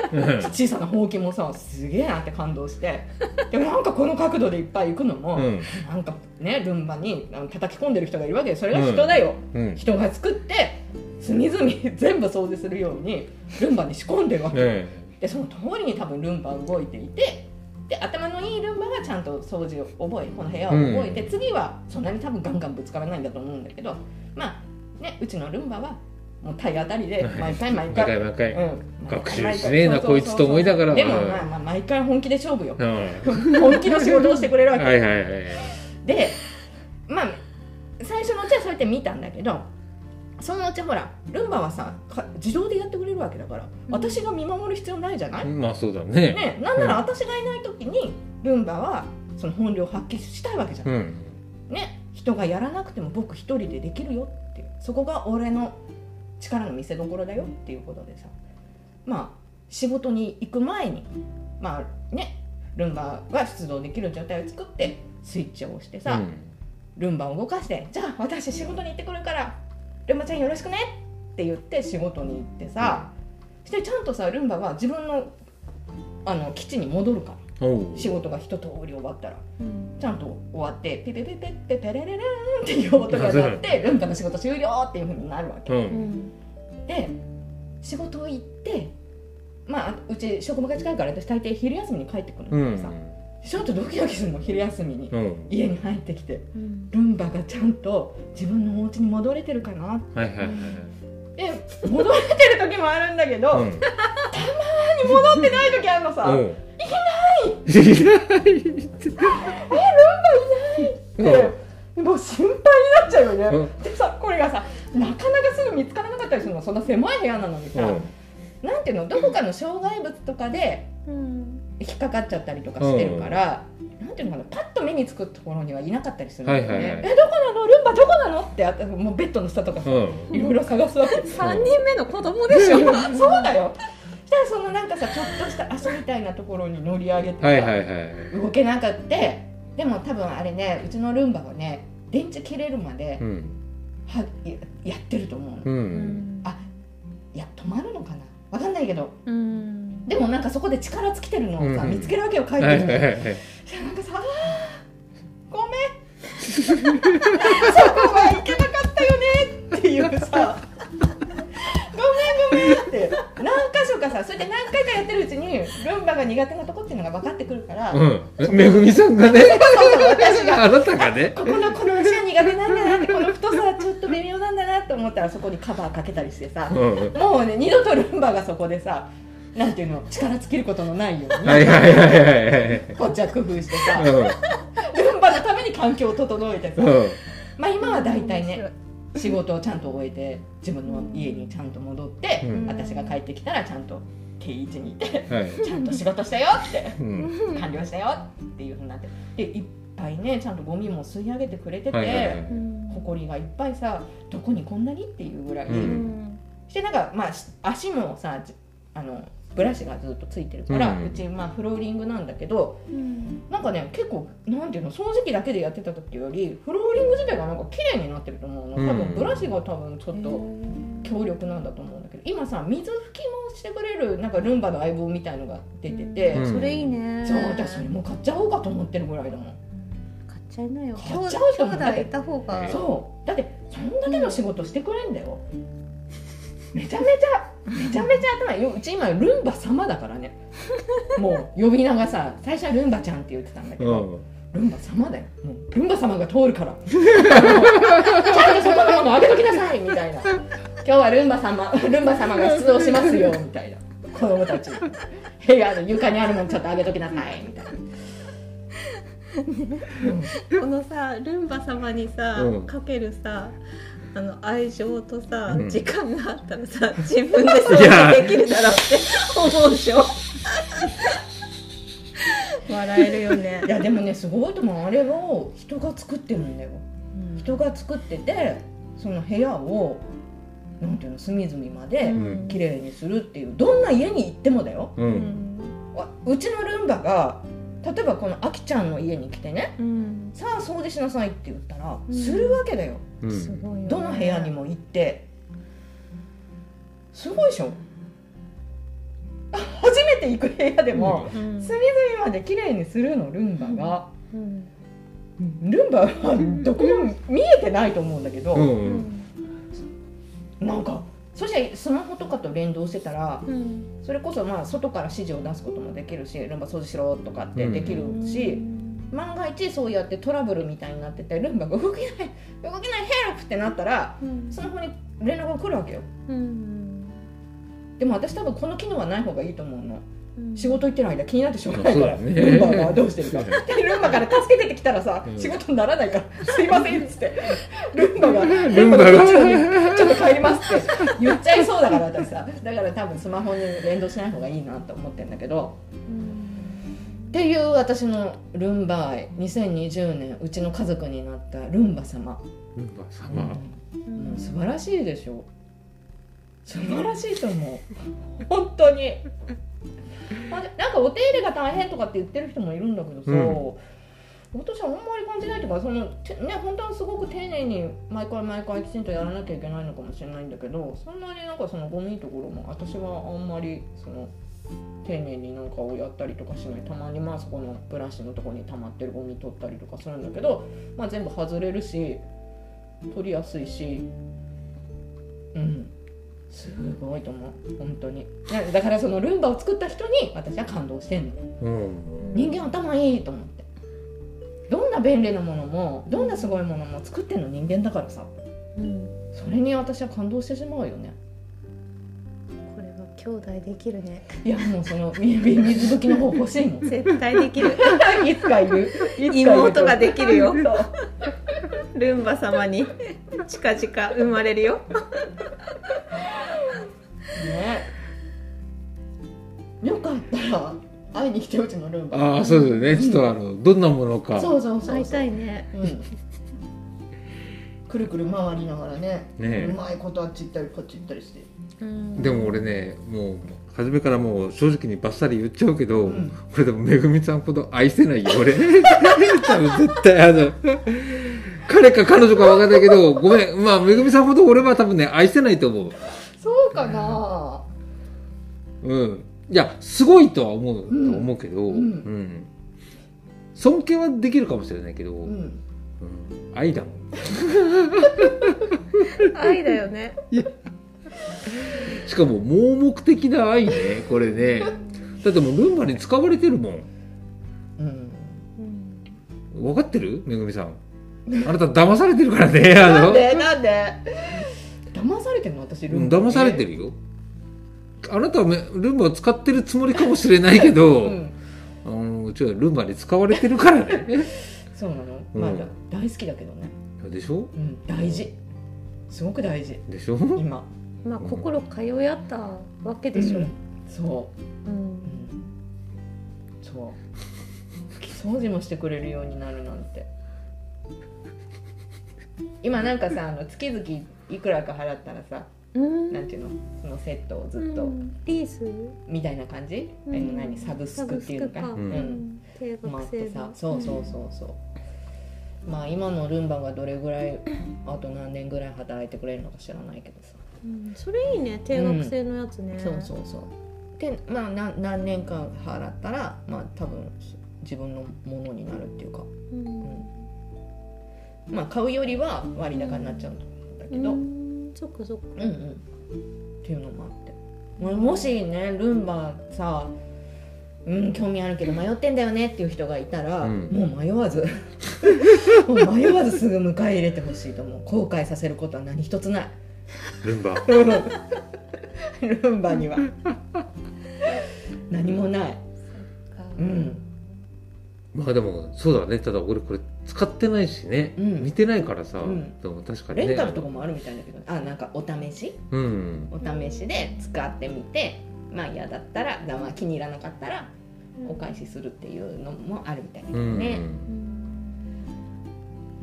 うん、いやー、なるほど、うん、ルンバ素晴らしいでしょ。私本当ルンバ作ってくれた人がいて本当に良かったと思う。どこの誰なんだろうもう直接会ってお礼を伝えたいお世話になってますそう結構昔からあるよねルンバってね。そうだ ね, ね、うん、多分だんだんだんだんこう進化はしてきてるんだろうけどね、うん、だからさどう進化していくのかなって思気になるね。あ、この先この先さ、ルンバがそうそうそう、なんかあれじゃない、悩みとかも聞いてくれるようになる。いやいやそういう感じになってくの掃除だけじゃない、会話もできるのってこと。いや、どうなっていくんだろうな。勝手にお掃除してくれる、うん、その先にさ、うん、進むとしたらさ、うん、もうなんか汚れる前にどうにかしてくれるじゃないと思わない？ルンバか、うん、汚れない暮らしをね、うん、なんかもう ど, どうなってくんだろうね。いやだから今以上の進化進化いやだから今のところだからなんつうの、まあ拭き掃除とかさ、うん、掃除だけなんでしょ、うん、その、うんね、掃除機の代わりなだけなんでしょ、うん、まあだからこれからどんどんね、今度あの整理整頓っていうことがね、うん、あのしてくれる掃除機だけではないことじゃね、うん、ルーム、うんうんうん、で多分そのうち警備用ルンバとか出てきてさ、うん、その不審者とかね、うん、そういうさ火災報知器系なさ、うん、なんかさ一家に一台ねペットの面倒まで見てくれますみたいなさ、うん、いろんな機能がついてくるってこと？多機能じゃない？多分、うん、えー、私もこれ以上何も求めないけどねもう今で十分、うん、最高本当にもうなんかそのうちあれかなと思ったんだけど、もうなんか大したことねえなって思う日が来るかなって思ってるんだけど、うん、全然だもん今のところ愛が冷めることがないなんかさ、そのロボット掃除機みたいなやつで、うん、いろんな会社でさ作ったりとかしててさ、うんうん、なんかよそのメーカーのやつとかだったりとかするとあんまりなんていうの、あんまりなんかうち買ったけど使ってないとかっていう声も聞いたりするんですけど、うんうん、ルンバはやっぱりやっぱあのロボット掃除機はルンバが最高なんだと思います。あの円形 の, あの作りがやっぱり、うんうんうん、なんかさこうさ狭いところとかさ、うん、細い場所とかってさ、うん、ほこり溜まりやすかったりするじゃん、うん、そういうとこ入れないじゃん。あ、そうだね。自分の本体よりも狭いとこっていうことでしょ。そうそうそうそう、そうだね。例えばうちだったらさ、あの窓の下の暖房のパネルのさ、うん、パネルと壁の間とかさ、うん、そのパネルの下とかさ、うん、が全然高さもないし、うん、幅もないしみたいなところはやっぱ入れないじゃん。うんうんうん、で、私そういうところが気になるのさ。うん、多分ここのこの幅はいけるけどね。でも、ああ、そっか、うん、丸だからどこまでその棒が立ってるじゃない、うん、その棒のとこまでそのブラシがどこまでいけるかによると思うけど、うんうん、でもある程度は綺麗になるのかな、うん、なんかだからさ、その隙間とかに入るアオムシみたいなさ、うんうん、あのアオムシよりは大きいよ、うん、大きくていいんだけど、うん、アオムシのような動きをする、うん、ルンバがいたらいいね。うん、そうだね。あの四隅とか、うん、隙間専用。なんかあれじゃない？その形状を変えたりとかするようになってない？そうそうそうそうそう。うん、そうなるよ。ルンバ自体がさ。ルンバ自体がね。だってさ、硬かったらさ、もう良くないもん。うん。そのその時の形に合わせられないと、うん、さ、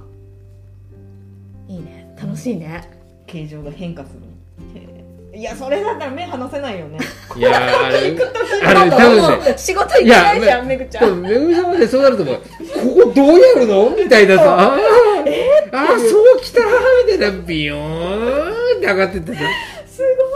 ごいって見ちゃう。あ、でもそれ必要だね。なんかそういうさ、やっぱ虫っぽい、うん、こう壁も這うことができるとかね、うんうんうんうん、例えば。うん、あのなんか青虫っぽい動きがいいのかなって思う、うんうん、なんかそういうのがあったら私はちょっと買ってみたい、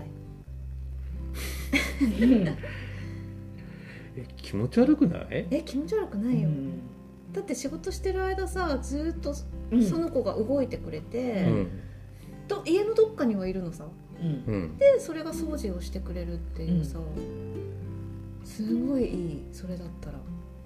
まあイメージだとえば帰ってきたらさ、天井の上の方にいる馬がいて、まあ掃除してんだよ、そうそうそうみたいなさ、うん、そうでも多分そうなるとね、うん、じゃあ神社にねお参りに行きました、うん、ふと境内見たら、うん、坊主じゃなくて、うん、ルンバが境内を掃除してるみたいなさ、うん、そんな時代になっちゃうよ、うん、いいよいいの、うんうんうん、人じゃないんだよいいよいいの、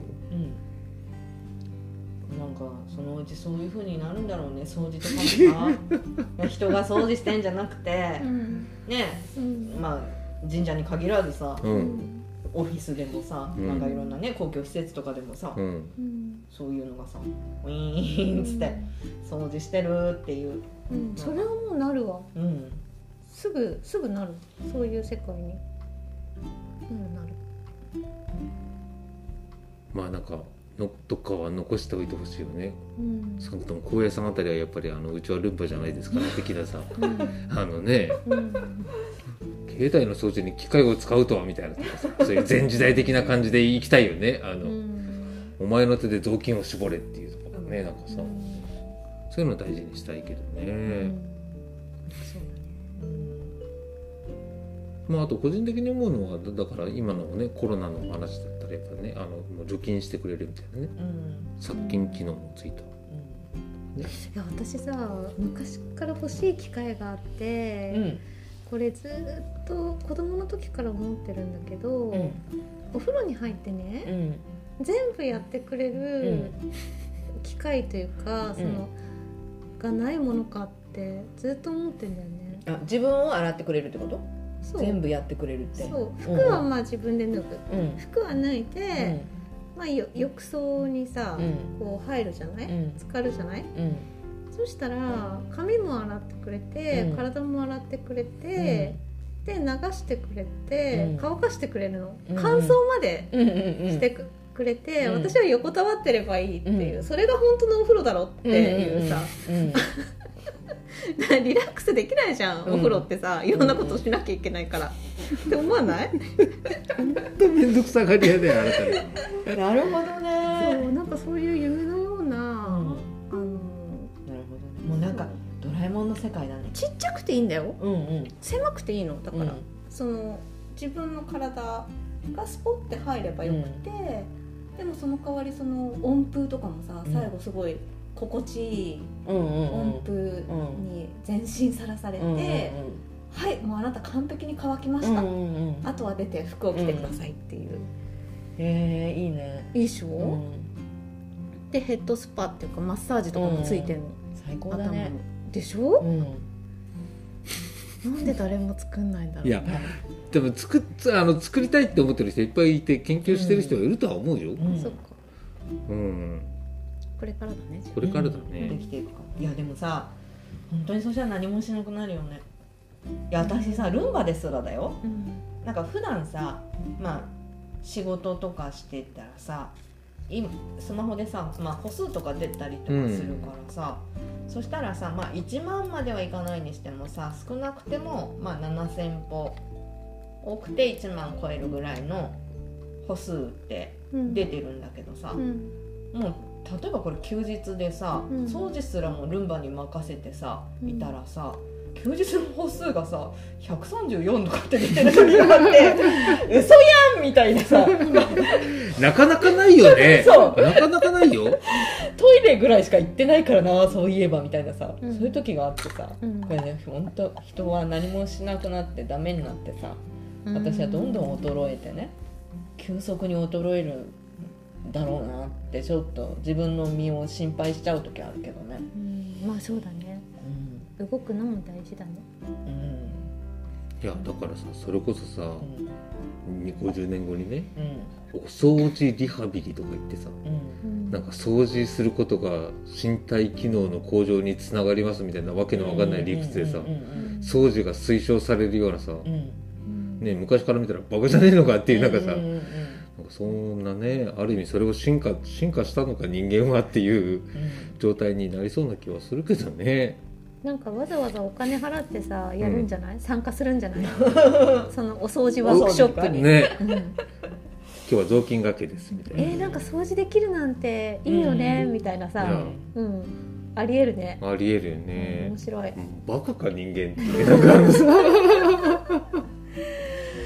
あまあそんな時代がね来るかもしれないっていうことで、そうですね、順番、うん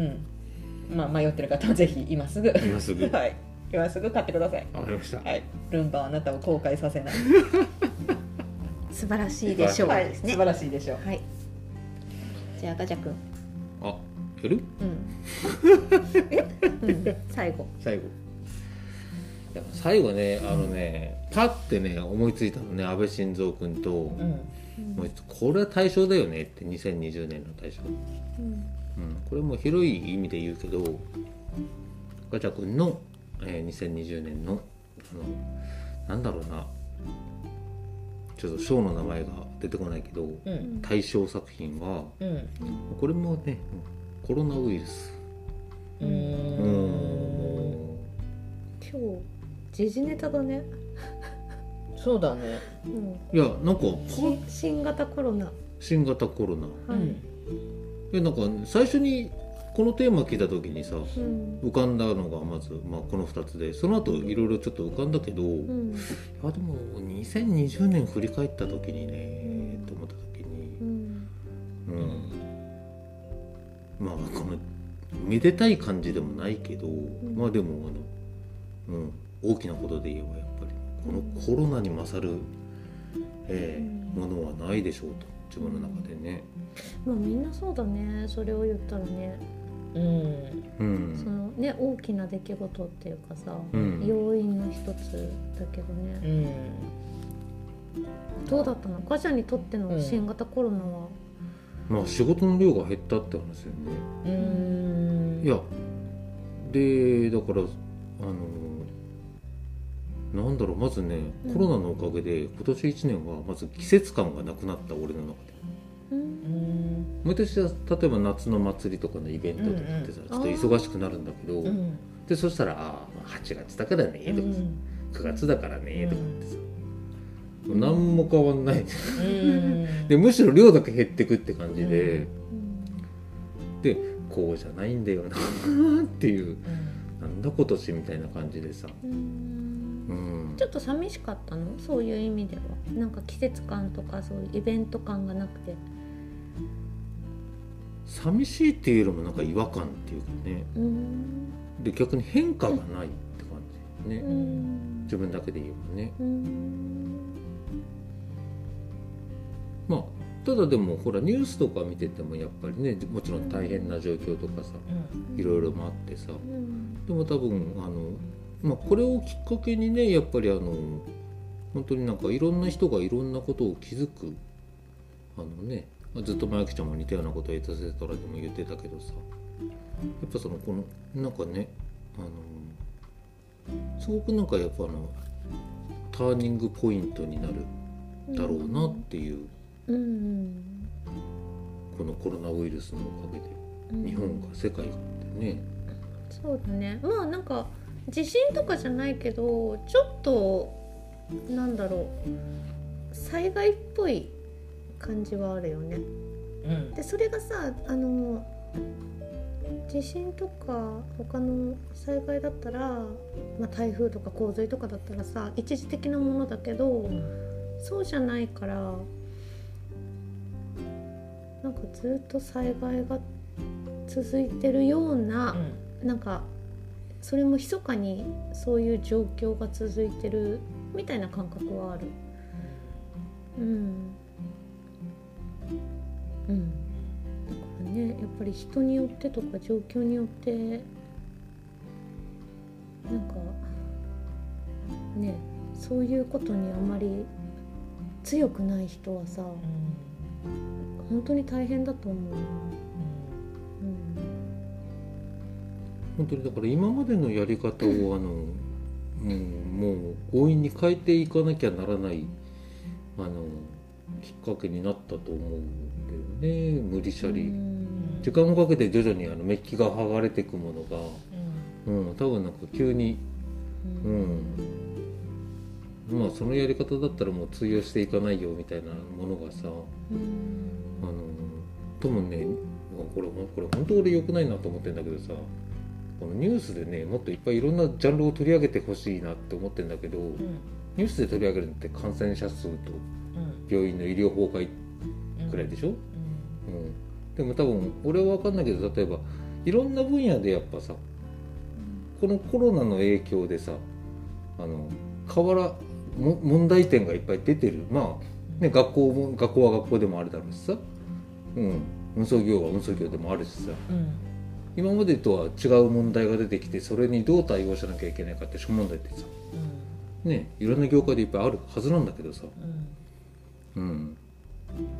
うん、なんで感染者数ばっかりって俺はもう飽き飽きしてるんだけど、うん、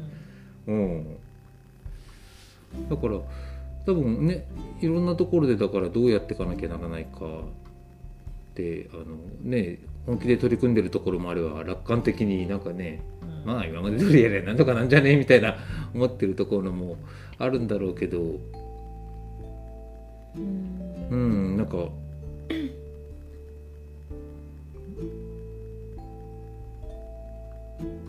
うん、このにせんにじゅうねんきっかけにして、あの、うん、変わってくものと変わっていかないものと、うんうん、で逆に衰退していくものとっていうのがまた顕著に分かれていくんだろうなっていう気はするのと思ってるんだけど、うん、どうですかね、なんかこのコロナって言われたらちょっとでかすぎてずるい気もするけどさ、ただやっぱすごくでかいことを、まあ今年はね、その、うん、コロナなしでは語れないというか、コロナのおかげでいろんなことが、生活もそうだし仕事もそうだし変わって、まあいいこともあれば大変なこともあれば、うん、そしてなんかなんていうの、どうどうなったら収束っていうか解決っていう風になるのかっていうのがなんか見えないのが、なんかどうなったらよしっていうことになるわけっていう、まあ俺はそれを決めるのが国だと思ってるけどね、うん、そのね、うん、それぞれの国の基準でね、ここまでいったらよしとしましょうっていうと思うけど、うんうん、なんかそういうのもないからなおさら分かんないよね。ねえ、ただ自己判断に任せます的なさ、ぶん投げられ方だけするからさ。で多分そこでね、じゃあ正義感に燃えた人がさ、あのちょっとね小さい世界だけで動いちゃって他のところに迷惑かけてまた怒られるみたいなさ、なんかそんなこともありそうだしさ、うーん。だからそういうなんだろう、あのやっぱ小さなものの見方だけじゃなくてって、やっぱつながりとか関係性っていうのも多分このコロナのおかげでなんだろう、いろいろ分かっ見えたものって自分もあっただろうし他の人もあったと思うんだよね。だってわ、ここまで関係つながるかとかね、あのさ境が止まるっていうことはこういうことかみたいな、あそこまで仕事がなくなるかとかね、その仕事のかんつながりとかも含めてさ、うん、うん、まあそうだよね、うんうん、でもなんかさ、私が感じるのはさ、うんまあ、一応ねその仕事もしてるし、うん、自分の生活の中ではさ、うん、あのなんかマナーというかエチケットとしてさ、うん、あの消毒したりマスクしたり、うんっていうのは守ってるんだけど、うん、それはまあ、あのちゃんとしないとなと思ってやってるんだけどさ、うん、あのそんなにさこう人間が生きていてさ、うん、安定してなきゃいけないものなのっていうさ、うん、その安定っていうの？社会的な安定、うんうん、だったり、うん、そのうんシステムの安定だったり組織の安定だったりさ、うん、私それは無理だと思うんだよね、うん、あの過去を振り返っても、うん、いろんな時代があって、そんなにそんなに安定ずっと安定し続けてずっと便利で、うん、あのみんなが快適でっていうさ暮らしを守らなきゃいけないってさ、うん、建前はそうかもしれないけど、うん、そんなの無理じゃないっていう気持ちがあるから、うん、まあなるようになんじゃないって思ってんだけど、うんなんかそのさ荷物を運ぶね、うん、例えば物流、まあ、ガチャなんか物流じゃん仕事さでその今日運ばなきゃいけないものをさ本当に今日運ばなきゃいけないかって言ったらさ、うん、明日になっても明後日になってもさ誰も死ななくない？みたいなさ、うん、なんかそういうところを便利さとさその快適性をずっと追い求めて、うん、そうあるべきだってみんながみんな思ってるからさ、うん、そのシステムをなんか死守しなきゃいけないみたいな幻想を抱いてるけど、うん、そんなことないよね、うん、もっともっと不便でも生きていけるし、うん、物がなくても生きていけるし、うん、っていうね、うん、なんかその本当はやっていけるのに今の状態が崩れたらもう私たちは何もやっていけないみたいな幻想を刷り込まれてる感じがするからがすんごいへえって思う冷めた目で見ちゃう、うん、そんなことないよ生きていけるよって思う、うんうん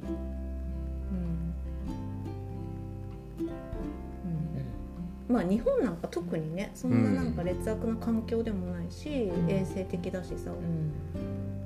全然大丈夫ですよ生きていけますよって思うけど、うん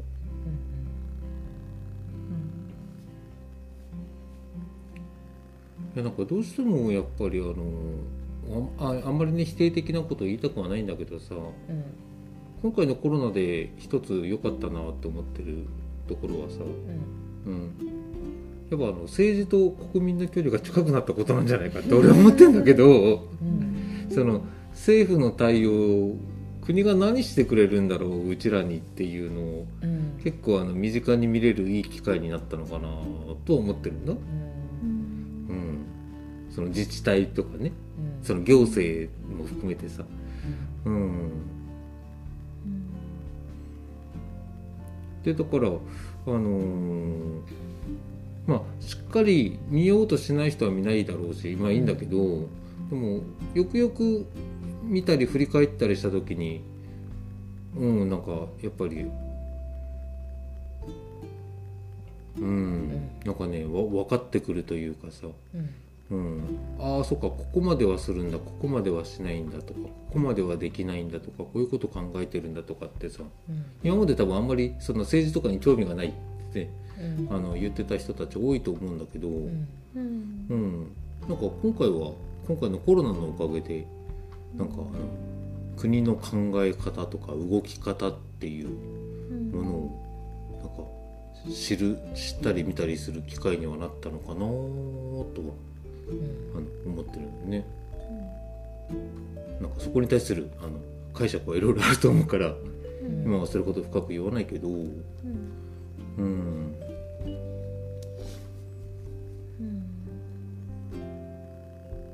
うん、まあ私はどちらかというとあまりその国がどうとかとか政治がとかっていうことにはあまり興味や関心を持たずに日々生活してた側の人間だと思うから、うん、今回そのいろいろこうね報道されてることを見てきてなんかその国のリーダーとか、まあ、上に立つ人ってなんかこんなもんなんだなっていう感じは受けたけどね、うん、なんか、うん、もっとなんかさっきのあ、ね、安倍晋三さんの時の話でもないけどなんか誰も止めるあそれ違うかその前に話したんだっけまあでもいや安倍晋三さんの時に誰も止める人いなかったのかなとかさ画像の時の話でしょあそうそうそうそうそうこんなことやってよっていうねそうねだからこれおかしいって思う人いないのかなとか、うん、こうじゃないだろうって言える人っていないんだとかさ、うん、そういうのすごい思うけどね。なんかマスク会食とか言ってさ、なんかやってるの見てたりとかしててもさ、そのなんちゃか大臣とかがさ、うん、なんかこれをなんか真剣にこれいいと思って言うんだとか、そういうのになんかこう悪い意味がっかりするというか、うんうん、なんか偉い偉い人って言い方が適切かどうか分かんないけど、私にとっては偉い人偉い人っていうのはこんな感じでもう偉い人になれるんだなとかそういうちょっとがっかりした気持ちはいっぱい、やばいなっていうふうに思うことはいっぱいあったけど、うん、ね、いやね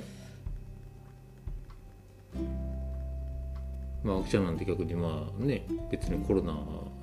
始まる前から結構いろいろ見てたとは思うけど、あでもあんまり政治に興味ない、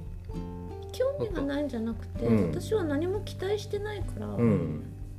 あのすごいバカだなって思うことが多いから、うん、そんなバカな人たちに自分の命とか生活とか預けられないなって思ってるから、うん、何も期待してないの。うん、だから特に不満にも思わないあいや、いやちゃんとさ、その使える制度は使ったりするよ、うん、それは、うん、その権利があるものはさ、だけど精神的にあのなん、なんていうの、なんでこんなことしかできないんだろうって、うん、いうことすらもうあんまり思わないっていうか、うん、ああまたなんかおかしなこと言ってんなみたいな感じ、うん、全く何も期待してない。だって期待できる 人, 人を見たことがないもん、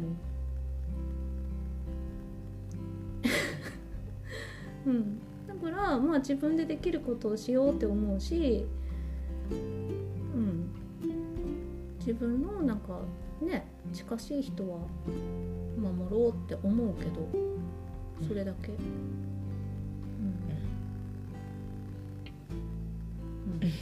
んうんうんう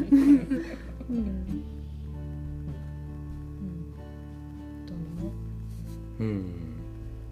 まあでもなんかそんな暗くならなくても大丈夫だよっていうことも思うけどね。報道毎日見てたらおかしくなっちゃうよ、精神的に、うん、だからちょっと距離を取ってあのね、そういうコロナの報道とかもちょっと距離を取ったらいいと思うけどね、私は。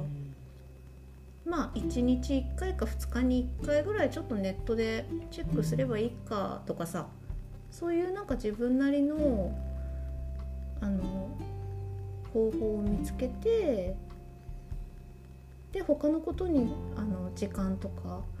意識を持っていった方がなんか健全でいられるような気はする、うん、あんまり乗っかっちゃうと向こうの思うツボっていうか、うん、メディア側のかなって思うけど、うん、だから本当になんか電池がなくなってきたんですよね。ああですね。まあだからちょっと締めを、締めをはい。まあちょちょっとコロナのところだけで言えば本当にだからあのこういう空気感でだからすごくあのやっぱり前向きに生きてる人とさ、どんどん後ろ向きになってる人って、うん、あの自分が仕事で見てて思うからさ、でなんかそこはやっぱりあ面白いなって言ったら失礼だけど、うん、あのうんだから自分もどちらかといえばうん。ね、こんな中でもやっぱりどんどんこれね気持ちの問題じゃないと思うんだよね。前向きになってる人たちって見てたら、うん、勘違いしないでほしいなと思うのさ、うんうんうん、本当にね、何の問題なの？行動の問題ですよね。行動やることやってる前向きな人たちはね、うん、見てて思うけど、うんうんね、それがあの正しいか正しくないかっていうのも置いといても、うん、でもやることをやってる人たちはやっぱり自分に自信を持って、うん、笑ってる、と思ったな。だから自分もなんかあそういう生き方いいなって思って見てたけど、まあ、そういう意味でもなんかコロナって今回なんかいろんな、うん、まあでもさ自分たちのそのじいちゃんばあちゃんとかね、その親なんてさもっともっと悲惨な時代を生きてきたわけで、うん、ね 戦, 戦中戦後さ、うん、あの本当に大変な焼け野原を生きてきたわけだし、うん、その前だってずっとさそういう戦争があったりさなんだりしていて疫病もあったしさ、うんその人間ってそういう中を生きてきてるわけで、うん、なんか今この時代だからさ大変なことが起きちゃったみたいに、うん、あのなってるけど、うん、大丈夫でしょ、うん、大丈夫だって、うんうん、乗り越えてきてるから今の時代があるわけだから、うんうん思いますけど、まあ、またなんかそういうことがいろいろ試されるっていうね、うん、あのあのチャンスに恵まれたなと思うねこのコロナってね、うん、と思いますけど、うん、まああといつねどうなるか分かんないからやっぱりやりたいことをやった方がいいよね、うんうん、ちなみにめぐりさんはコロナについてなんかちょっと時間ないから閉めていやいやだからだからさだからめぐみさんの言葉言って終わるって話えー、うん、私コロナかいや私はさなんか、まあ、コロナでなんか仕事が、うん、なくなったとかさ、うん、収入がもう激減したとかさ、うん、そういうダメージは受けてないから、うんまあ、仕事上の大変なことはいろいろあるけどね、うん、だからなんていうんだろう差し迫ったすごいこう不安みたいなものさ今のところはないけど、まあ、体もね健康だしさ、うん、おそらくかかったとしてもそんなに大きなことにはならないだろうっていう分かんないけどさ、うん、そういう感じでいられる人だからさ、うん、まあね冷静でいられるけどさ、まあ、いろんなことがもう大変だっちゅう人もいっぱいいるんだろうなってだからなんかうんどうなったら収束でどうなったらこう通常の生活に戻ってよしとなるのかっていうのがなんか全然見えないっていうのがちょっと困るなと思う、うんうん、あとまあ私イベントごと好きなんでね本当にお祭りもなし花火大会もなし飲み会もなし忘年会もありませんみたいな生活がそろそろうわやだやだやだやだってなってきた頃ではございますけれども大人なんで頑張りますけどね。そうだね。そうやっぱりね、うん、今年いちねんお疲れ様でした。乾杯ってやりたいなって、うん、ね、大変だって言っている飲食店の皆さんのためにもね、うん、私は貢献したいって思います。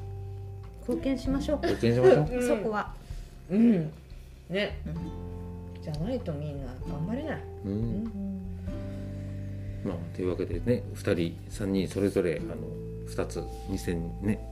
大賞を言っていただきました、うんはい、皆さんはどんないちねんだったでしょうか本当に何の身もない話っていうかさね、まあまあまあ明日のルンバをポチッとする人が何人かいるからこの中からそうだね自分へのご褒美クリスマスプレゼントにルンバの売り上げねそう上がるかもしれないそうだそうだ、うん、とりあえず使ってみてほしい、うんうん、まあまずはルンバだねそしたらね、うん、試しで使ってみるやつあるからそうだね、うんまあ、あと年内にもう一回ああ最後にがありますんで、うんえーうん、お楽しみにしていてください、はいうんうん、ではまあちょっと駆け足でやってますが今日はこれこれぐらいで、はい、すみません。じゃあバイバイ。バイバイ。バイバイ。